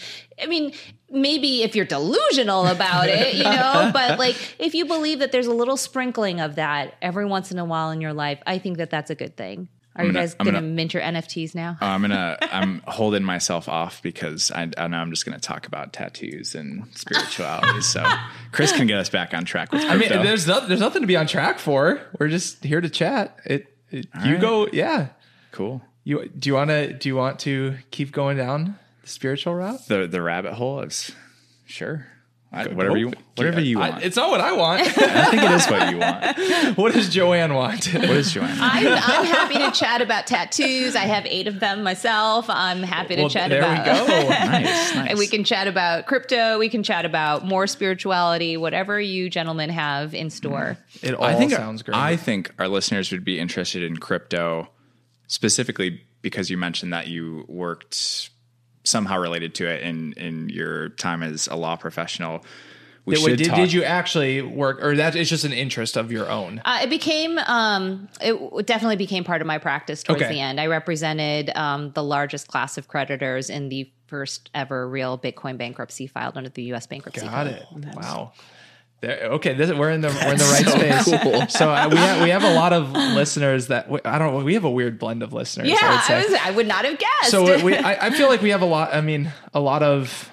I mean, a lot of you and I have a lot of specific interests, and our listeners yes. are like in like cross sections of these. Yes, we've got the runners, we've got the beer lovers, and then we've got people that connect with us on like Stock tech bets. stuff, like with you or crypto or like oh, what, yeah. just like these other random tangents that we go on. Yeah. So, so is that how you initially learned about and became interested in it? Was because it came through work, or No. you? Okay, so you were already previously. yeah, What? Yeah. What? Where was your like? Do you have a memory in your Yes. head that was like, this is the first time where I heard about this and it, was- like changed me? Yes. So um, I was the first person to really talk about crypto at my firm. Okay. And so now everybody thinks I'm an expert. And I always am like, there's no such thing as an expert on this right What, now. what year was this? Was this like I would say it was like 2016 or 2017. So it was 2016. so they, they weren't like thinking about this like taking you out of the firm because you're like a crackpot. Like No. it's not, it's not like if, if you were, 2010. yeah, it's not like 2010 where if you, if you no, were no, to no, come no, to no, no, no, no, no, not at all. There's Like- at least like there's Coinbase at this point. There's Yeah, like yeah, some yeah. mainstream Yeah, no, stuff. Yeah. for sure. We, but I still mean, before um, a bunch of the large Super, Oh yeah, yeah, yeah. This is mainstream, before it was like talked about at Christmas. Yeah, Yeah, basically. exactly. It's before Like that. a lot of people still had no idea what it was. I actually, um, I followed this account as soon as I went vegan called vegan.com. you know? and uh, I followed him on Twitter and on Facebook. And um, he was hilarious. And I would often respond to his comments and his tweets. And finally, like, he responded back and we became friends. And he's now one of my really close friends. And he was an early proponent of Bitcoin. In fact, he's very wealthy now because of it, uh, I think. But you know, he he did really well because he believed in it in, t- in 2013, which, which was when people thought it was a crackpot idea. that, you know? that was early. Yeah, yeah, that and was so early. he was the one who introduced me to the idea of of crypto, um, mostly Bitcoin, and getting into it. And I was like, sure, I guess. And I kind of like thought about it, but was like, oh, I don't know. And then I was listening to a Rich Roll podcast, and Rich Roll said something like, "Man, yeah, that Bitcoin, I gotta get, a- I gotta get on that." You know how he says that Yeah, a yeah, lot. yeah. Like he's like, "I gotta get on that." Yep. He said that about Bitcoin, and I was like, you know what? So do I. And I bought some Bitcoin that day because Smart. of him. Yeah, There you go. and um, you know, as a hodler, right? Yeah. I was like, oh, I want to know more about this stuff. And I actually became far more interested in blockchain than in crypto. Um, I felt like now there is scale. You know what I mean? Like that's something that could be as revolutionary as the internet. That's the value. Yeah. Exactly. So did you originally buy it as like sort of like a penny stock investment that's Exactly. like maybe panning out? Okay. yeah, okay. like I was like, this is like me putting pennies into a jackpot. right, you right. know, Yeah. Maybe it works, goes. maybe it's, yeah. and then Exactly. and then it was more of like the social and technology aspect behind it. Sorry to interrupt this exciting program, but quick plug All World, ALWRLD.com, the leader in clean sport, sustainable activewear, eco friendly. Head over to their website and use code BeerMile15, that's all one word, for 15% off everything in the store. And that is also free domestic shipping. I mean, this is really good reminders just because I always am so late to buying Christmas presents. Exactly. Go buy your people their gifts, you It's know. so simple. And believe it or not, the shirts that we're wearing from recycled, upcycled, uh, natural, biodegradable materials. Um, this shirt that Adam is wearing is actually 100% on the clean score. It's made of one of a kind seaweed derived fabric called Sea Cell. I'm wearing seaweed right Dude, you're now. wearing seaweed. That's kind of nuts. 100%. That's really trippy. Isn't that it, nuts? it doesn't feel like seaweed. That would probably it, be ju- more it- it feels like your most comfortable activewear you could imagine. Allworld.com, ALWRLD.com. Beer Mile 15 is the code. Yeah, so really, I just wanted to understand what it was. I don't like not understanding things. Well, especially as an investment. Yeah, as an investor. and so I remember I literally bought this book like that like took you all the way back to caveman times to discuss like what is the value of things how do you value things like the barter system Yep. to the minting of coin currency and it really like because I was trying so hard to figure it out. And it wasn't until I read that book and I really brought it to that level of like bartering for like, you know, a bushel of kale for like, you know, a bushel of grain, like Right. that I finally understood. Oh, okay. Now I understand why Bitcoin came into existence. I understand the value of trust. I under, you know, scarcity. I understand. I couldn't understand the inherent value of crypto, and it wasn't yeah. until I read that book that I was like, okay, now I get it. I, I love when like anyone that I talk to that doesn't hasn't like doesn't know about it or hasn't done research, whatever. It's always well, like, but it's it, you you can't hold it, whatever. It, it doesn't have any value. Like it, it's not. Like they're in reference to like the U.S. dollar or whatever. Like, do you it's like, have that- that's the dollars in your so hand? like, like oh, it's just this make believe like digital thing, and I'm like, yeah, that's what like the U.S. dollar is too, right? Like you realize that. I mean, there's there's a physical form of it, but like that only has value because we all think it has value. It's the same concept, but for some reason, because it's I guess new and only digital, it's I mean, I, I think a lot about how I remember when I was younger and you would like buy something on eBay and use PayPal. I remember my parents being like, mm. Don't trust it. PayPal? This seems sketchy. This seems sketchy. what is this thing? yeah. Yeah. Oh, I mean, that's so putting a, putting a credit card number into the internet, into your web browser, was like a massive Oh. thing. Which, back then. which honestly back then is probably valid because there are a lot of security well, holes of back course, then. of course, Yeah. of course, easy to exploit. But Which is also the irony, right? Because blockchain, at least Bitcoin blockchain, is one of the most secure ways to transact business in certain Yeah. respects, right? From a cybersecurity perspective. My my favorite thing about uh, kind of like the Bitcoin craze leading up to probably what 2018, 2017 win- winter. Sure. So like leading into Yes. Yeah, leading that's into when it went January to, like, 20 grand. and That's when it like shot up, and then it was in the crypto winter for a while. Yeah. Right, right. Uh, Chris, Chris is like, I'm going to retire. Uh, Oh, that's right. You bought your car with a bi- uh, with your crypto. I mean, yeah. yeah, but I, and I didn't like actually buy it with crypto, but I was making the point of like, hey, just three years ago, I set aside this much money in Bitcoin, and now look, it, How- it 25x, and I bought a car with Yeah. it. Like just like the the idea that how you could. How good does that feel when you're talking to your wife? Oh, so good. Oh, why so was good. she against it? I, she, I, yes and no. I mean, she she trusts me to was- make she she more, like, trusts me to make good to, financial like- uh, decisions. But yeah, she's very inquisitive. She's like like try to explain it to me, and I, I'm trying to explain it the best I can. And she's like, I just still don't get it. Like it doesn't exist. Like what is it? And and I and I'm I'm learning more and more as I read more books of better ways to explain it to someone who's Right. never heard the concept before. But it but it is still tough. I, I feel like most of the and part of the adoption like the the reason it takes so long for adoption to happen and where we're at currently is a lot of the stuff is tailored to someone who's either like a background in coding so Yeah, like, like the, a actually di- understanding digital- the math and the yeah. crypto or it's just starting at like a more advanced level where I think, yeah. I- you I- kind of have to understand like economics generally to even be able to like enter down this It, sol- path it solves a large scale problem that you don't think about every day. That's exactly right. Exactly. It's, it's because we take it for granted. Yes. That is Yeah. the problem. And so that's why it was so helpful for me to read that book where it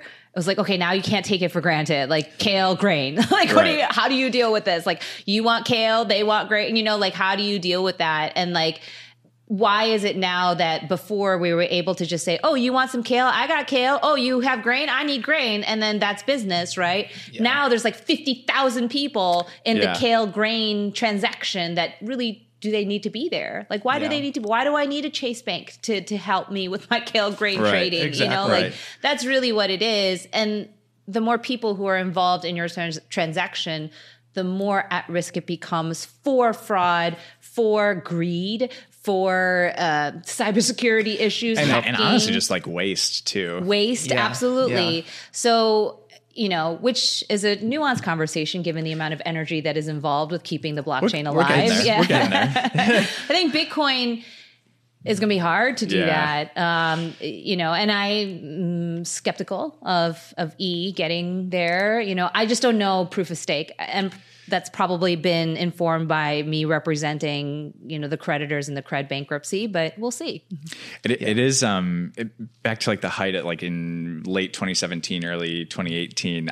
I just I feel like I remember so many um like especially I, I think Accenture too had uh, I don't know if I'm allowed to say that, but probably. Um, but they they had like a whole. I was actually going to say that. So I was when, when I worked at Accenture, I was on the project where we launched blockchain for contracts. It Oh, was a new cool. thing, but but so I wanted to emphasis on the quotation marks that the audio only listeners. Can yeah, that, well, that's true. No, I mean that's what it was called, and it, it, to my knowledge, it wasn't. I mean, I left when it was kind of just being rolled out. But so I one one question I had was, do how do you think about it? So we're kind of we're kind of talking about it as a as a currency or a store of value, that sort of uh, use case, but.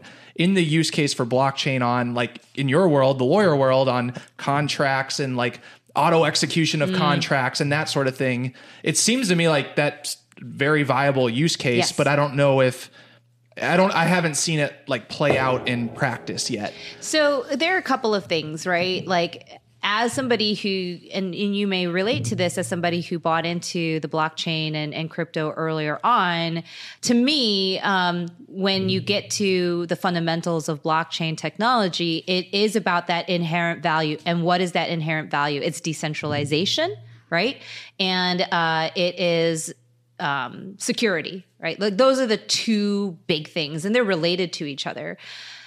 The problem that I see with kind of these scaling issues, if you want to make it applicable to your business or to an industry, there are certain um, uh, Im- impairments, I guess, or um, susceptibilities that kind of go hand in glove with trying to tailor the blockchain to your specific need.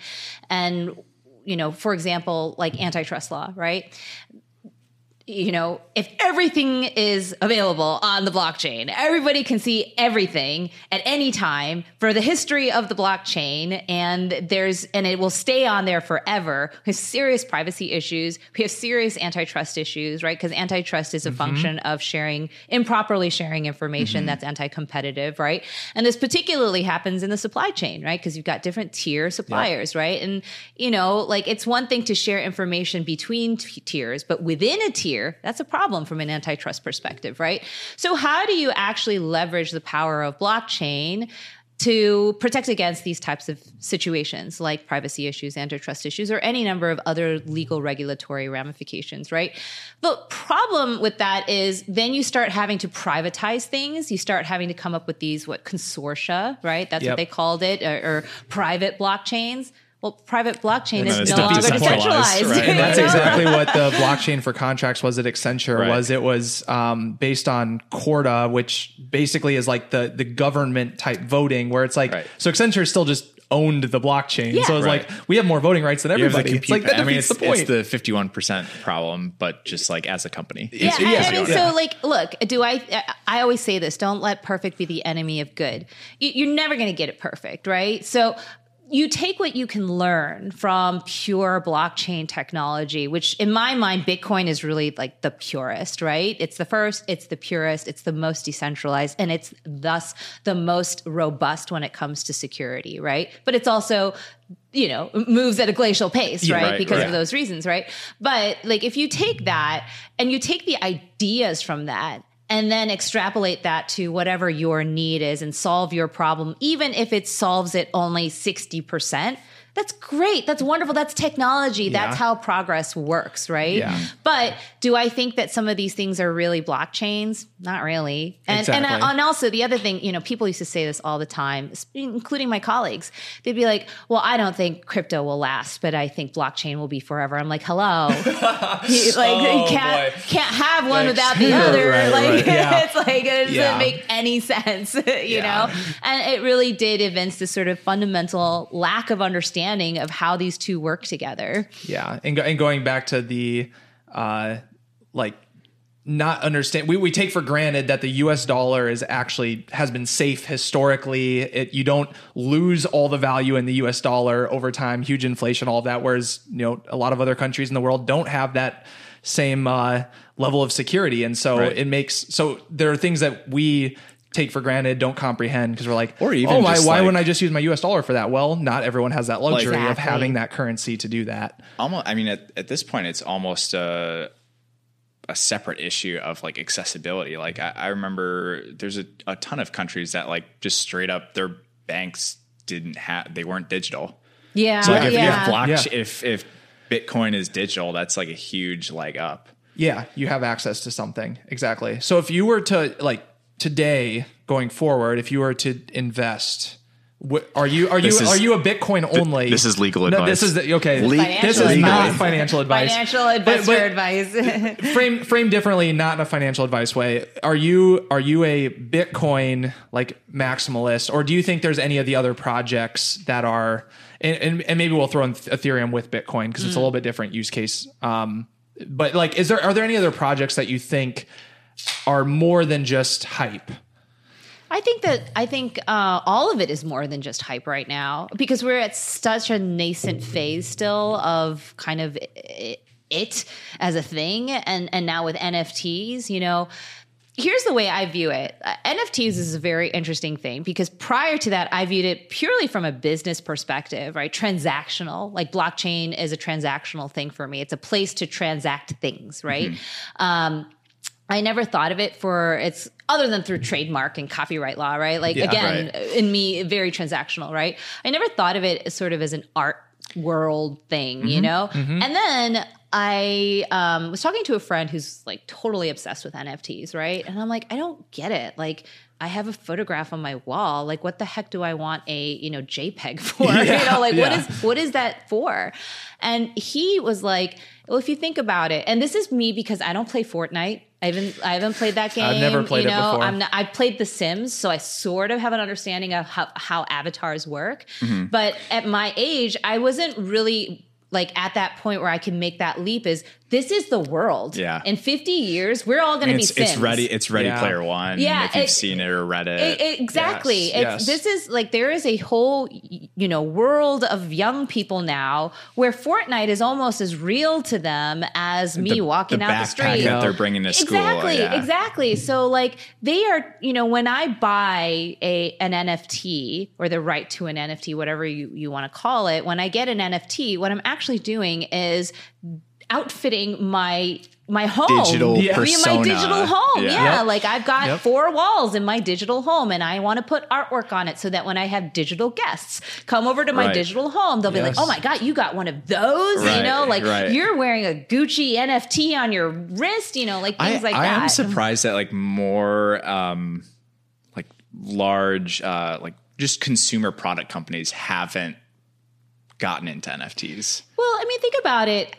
How hard is it for you to sit down and explain over dinner to your friends what an NFT even is? It depends on the person. You just, you just described it and explained it better than I've ever heard it explained before. I'm going to I- completely my- honest. my- I have not been that articulate when I've been asked. My to typical explain one it. is like, um, like why do middle-aged men collect baseball cards?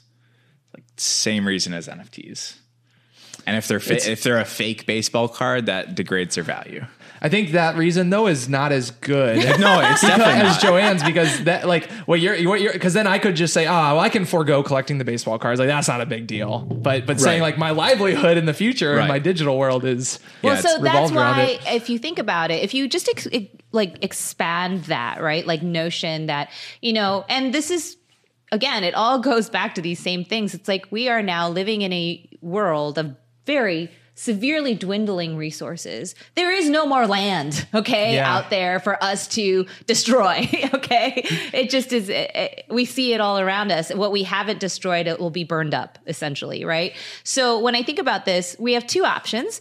We, you know, hire the Elon Musks of the world to forage for us land in the, you know, universe, yeah, Extraterrestrial space. extraterrestrial space, or we go inward that is where the digital universe is still ripe for the picking, right? Because although I was just reading about, um, you know, there's Meta, which is a joke, uh, and, then, and then there's Decentraland, which is very interesting, right? You can actually buy digital real estate right now, and how do you buy it? Cryptocurrency. Right. That is why I think all of it is more than just hype, because at a certain point, this is all the money that you're going to be able to have in order to transact any business, buy anything, NFTs, Right. re- real estate, whatever. I think NFTs were the thing that like did it for me as far as crypto goes because it it was actually for me like digital scarcity never felt like uh, a real thing. a real thing. I was like I was like come on, yeah, I get you only have 2 million blocks that you're going to whatever. Um but with NFTs I was like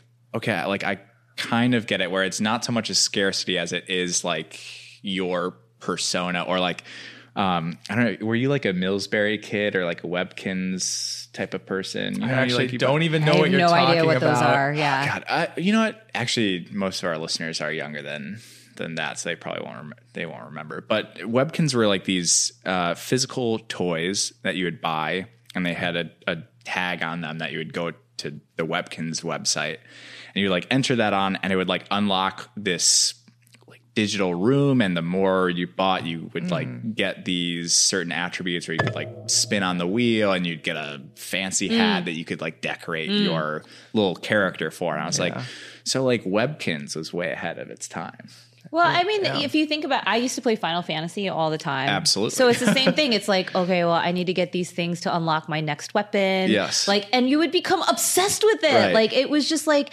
oh God, I need to do this. And if you just take that little nugget of like our psychology like as the human li- beings, like the lizard brain Yeah, like we need yeah. to get these things, like even though like they literally have no actual impact on our regular lives, Right. like our enjoyment was a function of our ability to, you know, get enough experience Achieve points. yeah, arbitrary- yeah, Yeah. exactly. Like, like- get enough potions to get like- the main potion. You know, Get it, like getting a, a Pokemon with specific what is it IVs EVs what's the what's the thing? Oh, like the st- the stats. Yes. Yeah, the different stats. Yeah. I can't remember you exactly. grind what- but you grinded for it as a oh, kid oh, you grind like, for oh it. my Yeah, God. you got to max out the stats. totally sure. and and so that's really in some ways like nft is like doubling down on that concept and Right. for better or worse you know that that is probably where we're headed and if you want to be prepared for it and have any money you Yes. in that world you in my opinion, it makes sense. Look, nobody's telling you you got to pour your life savings into Right. it, you know. But if you got a little bit of money, um, you know, maybe divert some to some crypto to make sure that you're prepared for that. Honestly, in our lifetime, I don't think it's going to happen. But I think in these young people's lifetime, it may. for sure. Definitely coming on quick. So with the energy side of it, like mm. specifically for Bitcoin, mm. I yeah, I don't know. I'm curious to hear your side on this. I go back and forth on well, our improvements in solar energy and all these other pieces are going to continue to advance exponentially. So is that going to cover what we need, or I, how do you look at it? That I don't know. To be honest, I do not know. And again, I'm obviously very influenced by Rich, but you know, I did listen to his podcast recently. Him and and Adam were talking about this and they were you know they did a whole thing on NFTs and and they were talking about how perhaps E is is kind of the hope for the future proof of stake. And you know my concern with proof of stake and I, I welcome people to prove me wrong is that it simply won't be as secure as proof of work.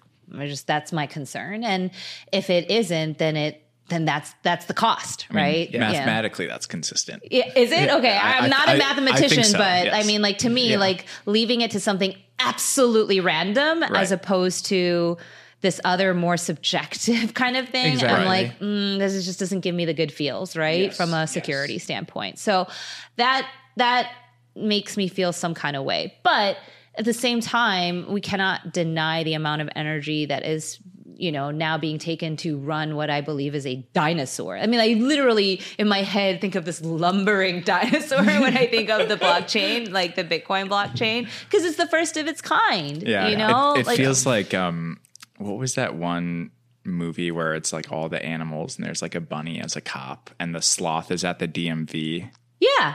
yeah, that's that's that's that's Bitcoin. Bitcoin, you know, and so there's a trade-off to it. Yeah. Do I think that if the energy could be sourced from more renewable means that that could be an improvement? Totally, and that's my hope, but I will say it has I guess caused me to hit the pause button on buying more Bitcoin. You know, Yeah. it has. Yeah. I mean, not that I need it. It's like Bitcoin's like all over the freaking place. And I'm like always so like, if I buy it now, what if it goes all the way down to blah, blah, Right, blah, you know? So yeah. like that inherent resistance is already like already there. But now there's a little thumb added to that, which is, well, what am I costing the planet by doing Yeah, this? that's true. My uh, original, like over the past few years, my my thought process has been, and this is perfect coming from the law world, was how do I sell it? Like, because thinking about Bitcoin as an investment. I'm like, how do I sell this without paying taxes? and then, but then, but but now I've shifted to the point where I'm like, I'm never gonna sell it. Don't sell it. That's the thing. I, and and so like when it when I first got some and then it goes up and you're like, oh my gosh, like I doubled my money. sell Like I gotta, I'm gonna sell it. Yeah. And then I was like, oh, but if I sell it, then I like really I'm only and so I'm not making 100 percent profit. I'm making like 60 percent because the government's gonna take you know all that stuff. And then I'm like, God, okay, how do I hide it? The, or, oh, and then, or the, yeah, the, the long is just like, oh, well, my transactions will be in Bitcoin. But but that's the thing. So Right. now now I've actually trained like changed my thinking because my thinking before was I need to move the Bitcoin back to US dollars so I can have money and use it. But now I'm actually thinking the opposite of well, no, I'm just going to have that, and then in the future someday where that's what's needed to make purchases, Yeah, then I'm, buy- I'm good to go. So can- I'll, I'll have my US Tesla dollars, with, I'll have uh, my Bitcoin, and then I can go. Yeah, exactly. I think. I mean, they're they're like you can do real estate deals Yeah. if the sell. I mean, if the seller's willing to, uh, and it's like in New York City, that's definitely a Well, growing thing. There was a basketball player who recently was it a basketball player or a football player who recently demanded that his salary now be paid, paid in Bitcoin. And there are com- like a lot of the crypto companies, uh, they pay their employees salaries in, Oh, that's in, amazing. in Bitcoin, which would be amazing. amazing. I, I think if I, I, I think if I were to sell my condo, like and move. at You'd any want point. Bitcoin? I think I would. I would. I would like advertise that I'm willing to take Bitcoin for it. I mean, just I, Sure. in the event that it's going to go up at all in value, the co- relative value. I'd be of like, course, do you want to add but free money to your 401k for selling your house? Like, Yeah. kind of same difference. Yeah, I mean, It- I hear what yeah. you're saying. I, I, I mean, think it's a, of course it's, it's assuming that gamble. it, it- It's it's, a- a gamble. It's still a gamble. I So mean, not it's- investment advice, but I'm also yeah. I'm also comfortable at this point saying, you know what, if if it all goes to hell and it goes to zero, that's why I have U.S. dollars in a 401k, and I just like you know Right. what, life goes on. Like It's, you, yeah, you know, be reasonable about you your gotta take some risks to yeah. that's my that's some my favorite thing about Gen Z and like uh like the Wall Street bets type of thing is like it's either food stamps or uh either food stamp or a mansion. Here we go. Like Yeah, Yeah, yeah. yeah. You either have the Lambo or you 60, or you owe all the creditors money. out. yeah, yeah, yeah. I like that too. what a wild world. It is. We live in a wild, really crazy It's world. very right now. entertaining. Yeah, it is. It's entertaining. It's thought provoking. I think it's really good mental exercises to think about these things a little bit. Uh, be prepared, right? Be prepared for what's coming. Yeah. I, I often think about like if I were to find a new job now, I would want I ideally I'd want it in the crypto space, but what can I do as not a software developer? That's the hard part. I think there's a lot of space in the in like the product domain with like your specific Making it more consumer facing, consumer friendly Yeah. and access. Yeah. I For mean, sure. honestly, like 'Cause I- I from a think it- technology standpoint, the blockchain is like not that complicated, O- unless you are trying to solve like the energy question. Yeah, I was like, there Yeah. are certain problems that are There obviously problems very that are complicated. Yeah. Yeah, You're saying the underlying yeah, the underlying math and everything. I mean, you could like it- you can mint an NFT in really 13 quickly. lines of code. yeah. So yeah, I think that um, you know what I always thought would be very helpful to me is, and there are probably companies that do this already, but like I want to move my coin off of Coinbase. But I am terrified Oh. of doing it. Like Yeah. I am so because it's like once you lose it, you lose it forever. blah blah it, blah. it feels like That is very uh, scary. It feels like you're taking out an old N64 cartridge and you're like, I I'm gonna blow on it. and I really hope it works. really hope it if, it, if it doesn't work, I'm fucked. yeah, like literally. Like that's the thing. It's like so that would be like what I want help with is, is like if there's a company that I could trust, but that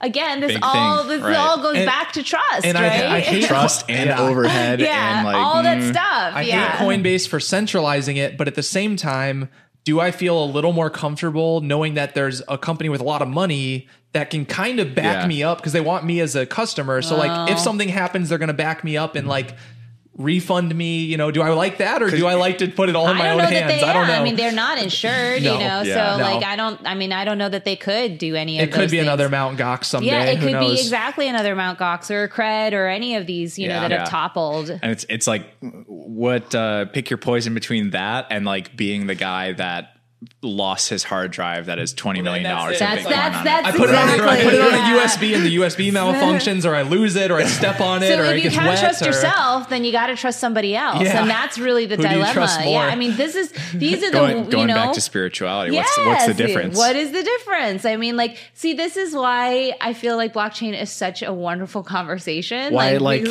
yeah, it's- it's like good. it goes into like these really big psychological, like, questions. what does it mean to be a human, Right. and like you know, greed and trust, and like all of these things that.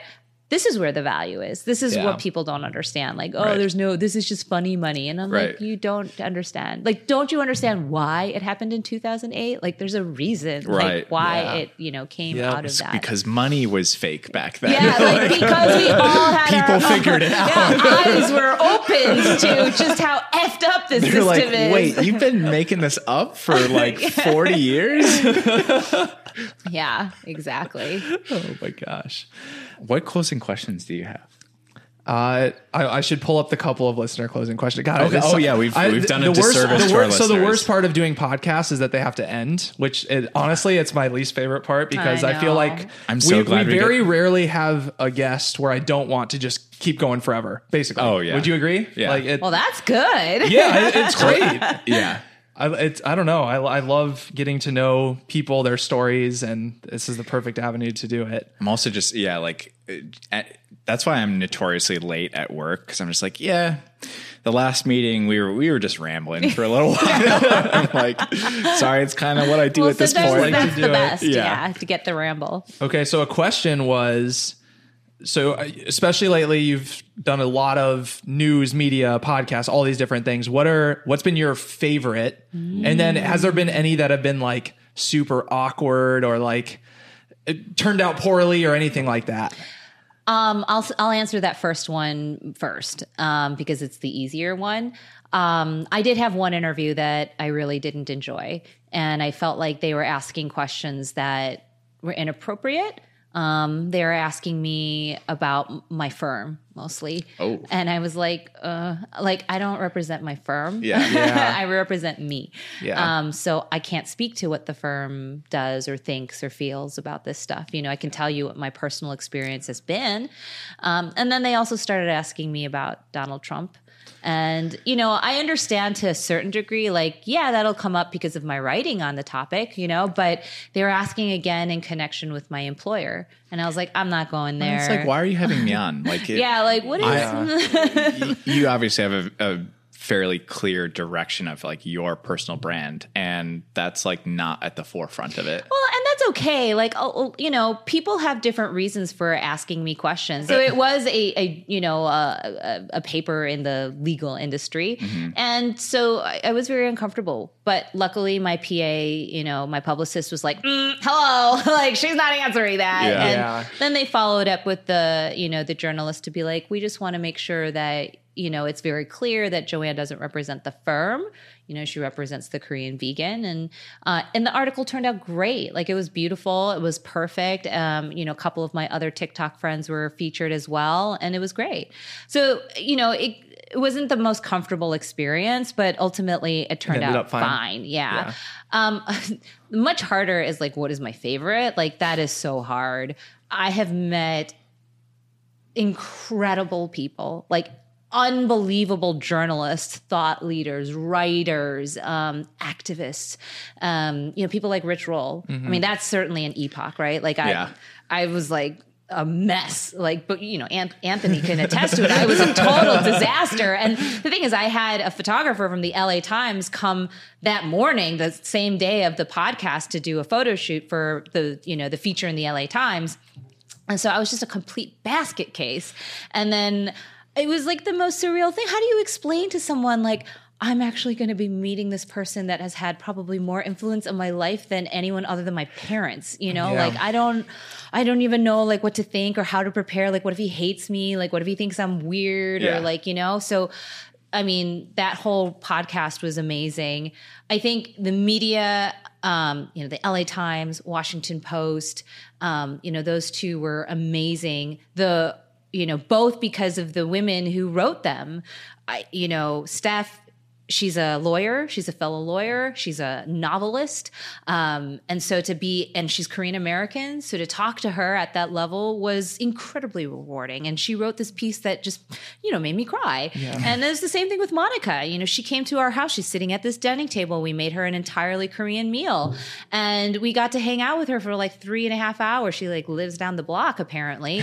and, you know, again, you know, I got very emotional during that conversation because she's such an incredibly inviting, warm woman. So it's very hard to pick and choose, but I've been very fortunate to meet incredible writers and journalists and and you know people who make an impact in a way that I could only dream of doing and that's the most rewarding part about these types of pieces Yeah. And do you find enjoyment? So you've described yourself as being, I guess, more like, like you've had to come out of your shell over time and learn to um, be out there uh, a little bit more. So has is this enjoyable? Th- this process of really promoting the book and just nonstop back to back to back and all the all this piece of it, or is it?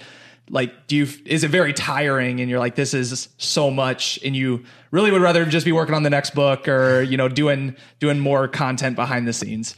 Well, enjoyable and tiring are not mutually exclusive. Very true. You Very know, true. like when you go Yeah. to Great America and you're having the time of your life, standing in line and going on these roller coasters. At the end of the day, you're like, "Oh my god, Yeah, very I'm so true. tired." Yep. You know, Yep. you sleep in the next morning. It's the same thing, right? You can go on a bender at night and, and hope to God that you don't have to wake up, right? so, like those things are not mutually exclusive. So I'm having a wonderful time uh, with the book tour. You know, certainly the you know meeting all these journalists and and meeting all these cool people. Like better part about it is meeting my followers.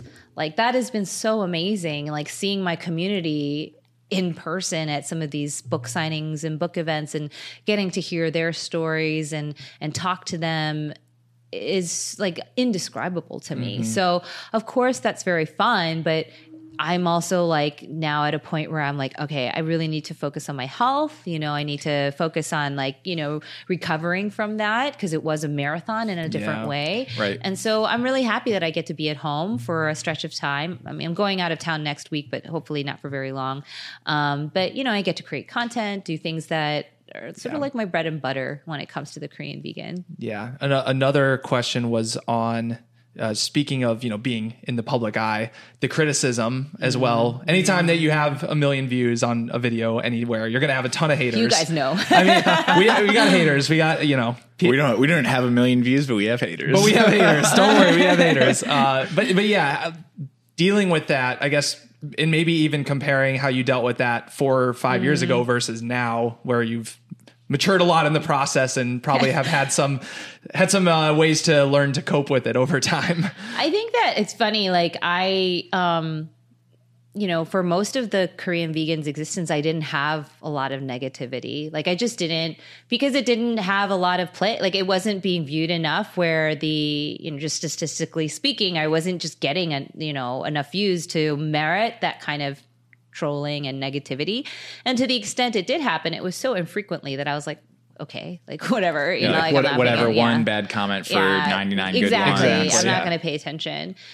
Um, in the last year, it's become much more um, frequent, um, personal, Mm-hmm. uh, and more hurtful, like Yeah. very much more hurtful, and in some cases, like downright disgusting and violent. you know, I'm 'Cause like, you, oh, get, you get into like the one percent of one percent of people who are just like Attacking Yeah, like pretty literally evil, like like- sick. Like, yeah, i feel like, like- they're yeah. mentally unstable you know? And um and the internet allows them to do whatever they want. You know they can say whatever they want. They can you know put things into my dms and you know it's horrible.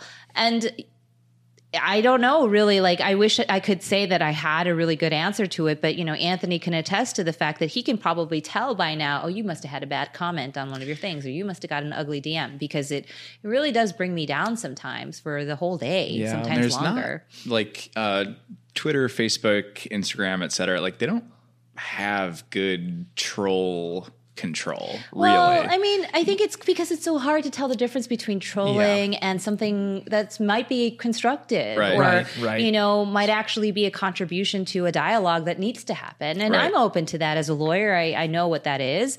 Um, and, you know, I, I try to continue to tell myself, don't take this personally, you know, all of those things.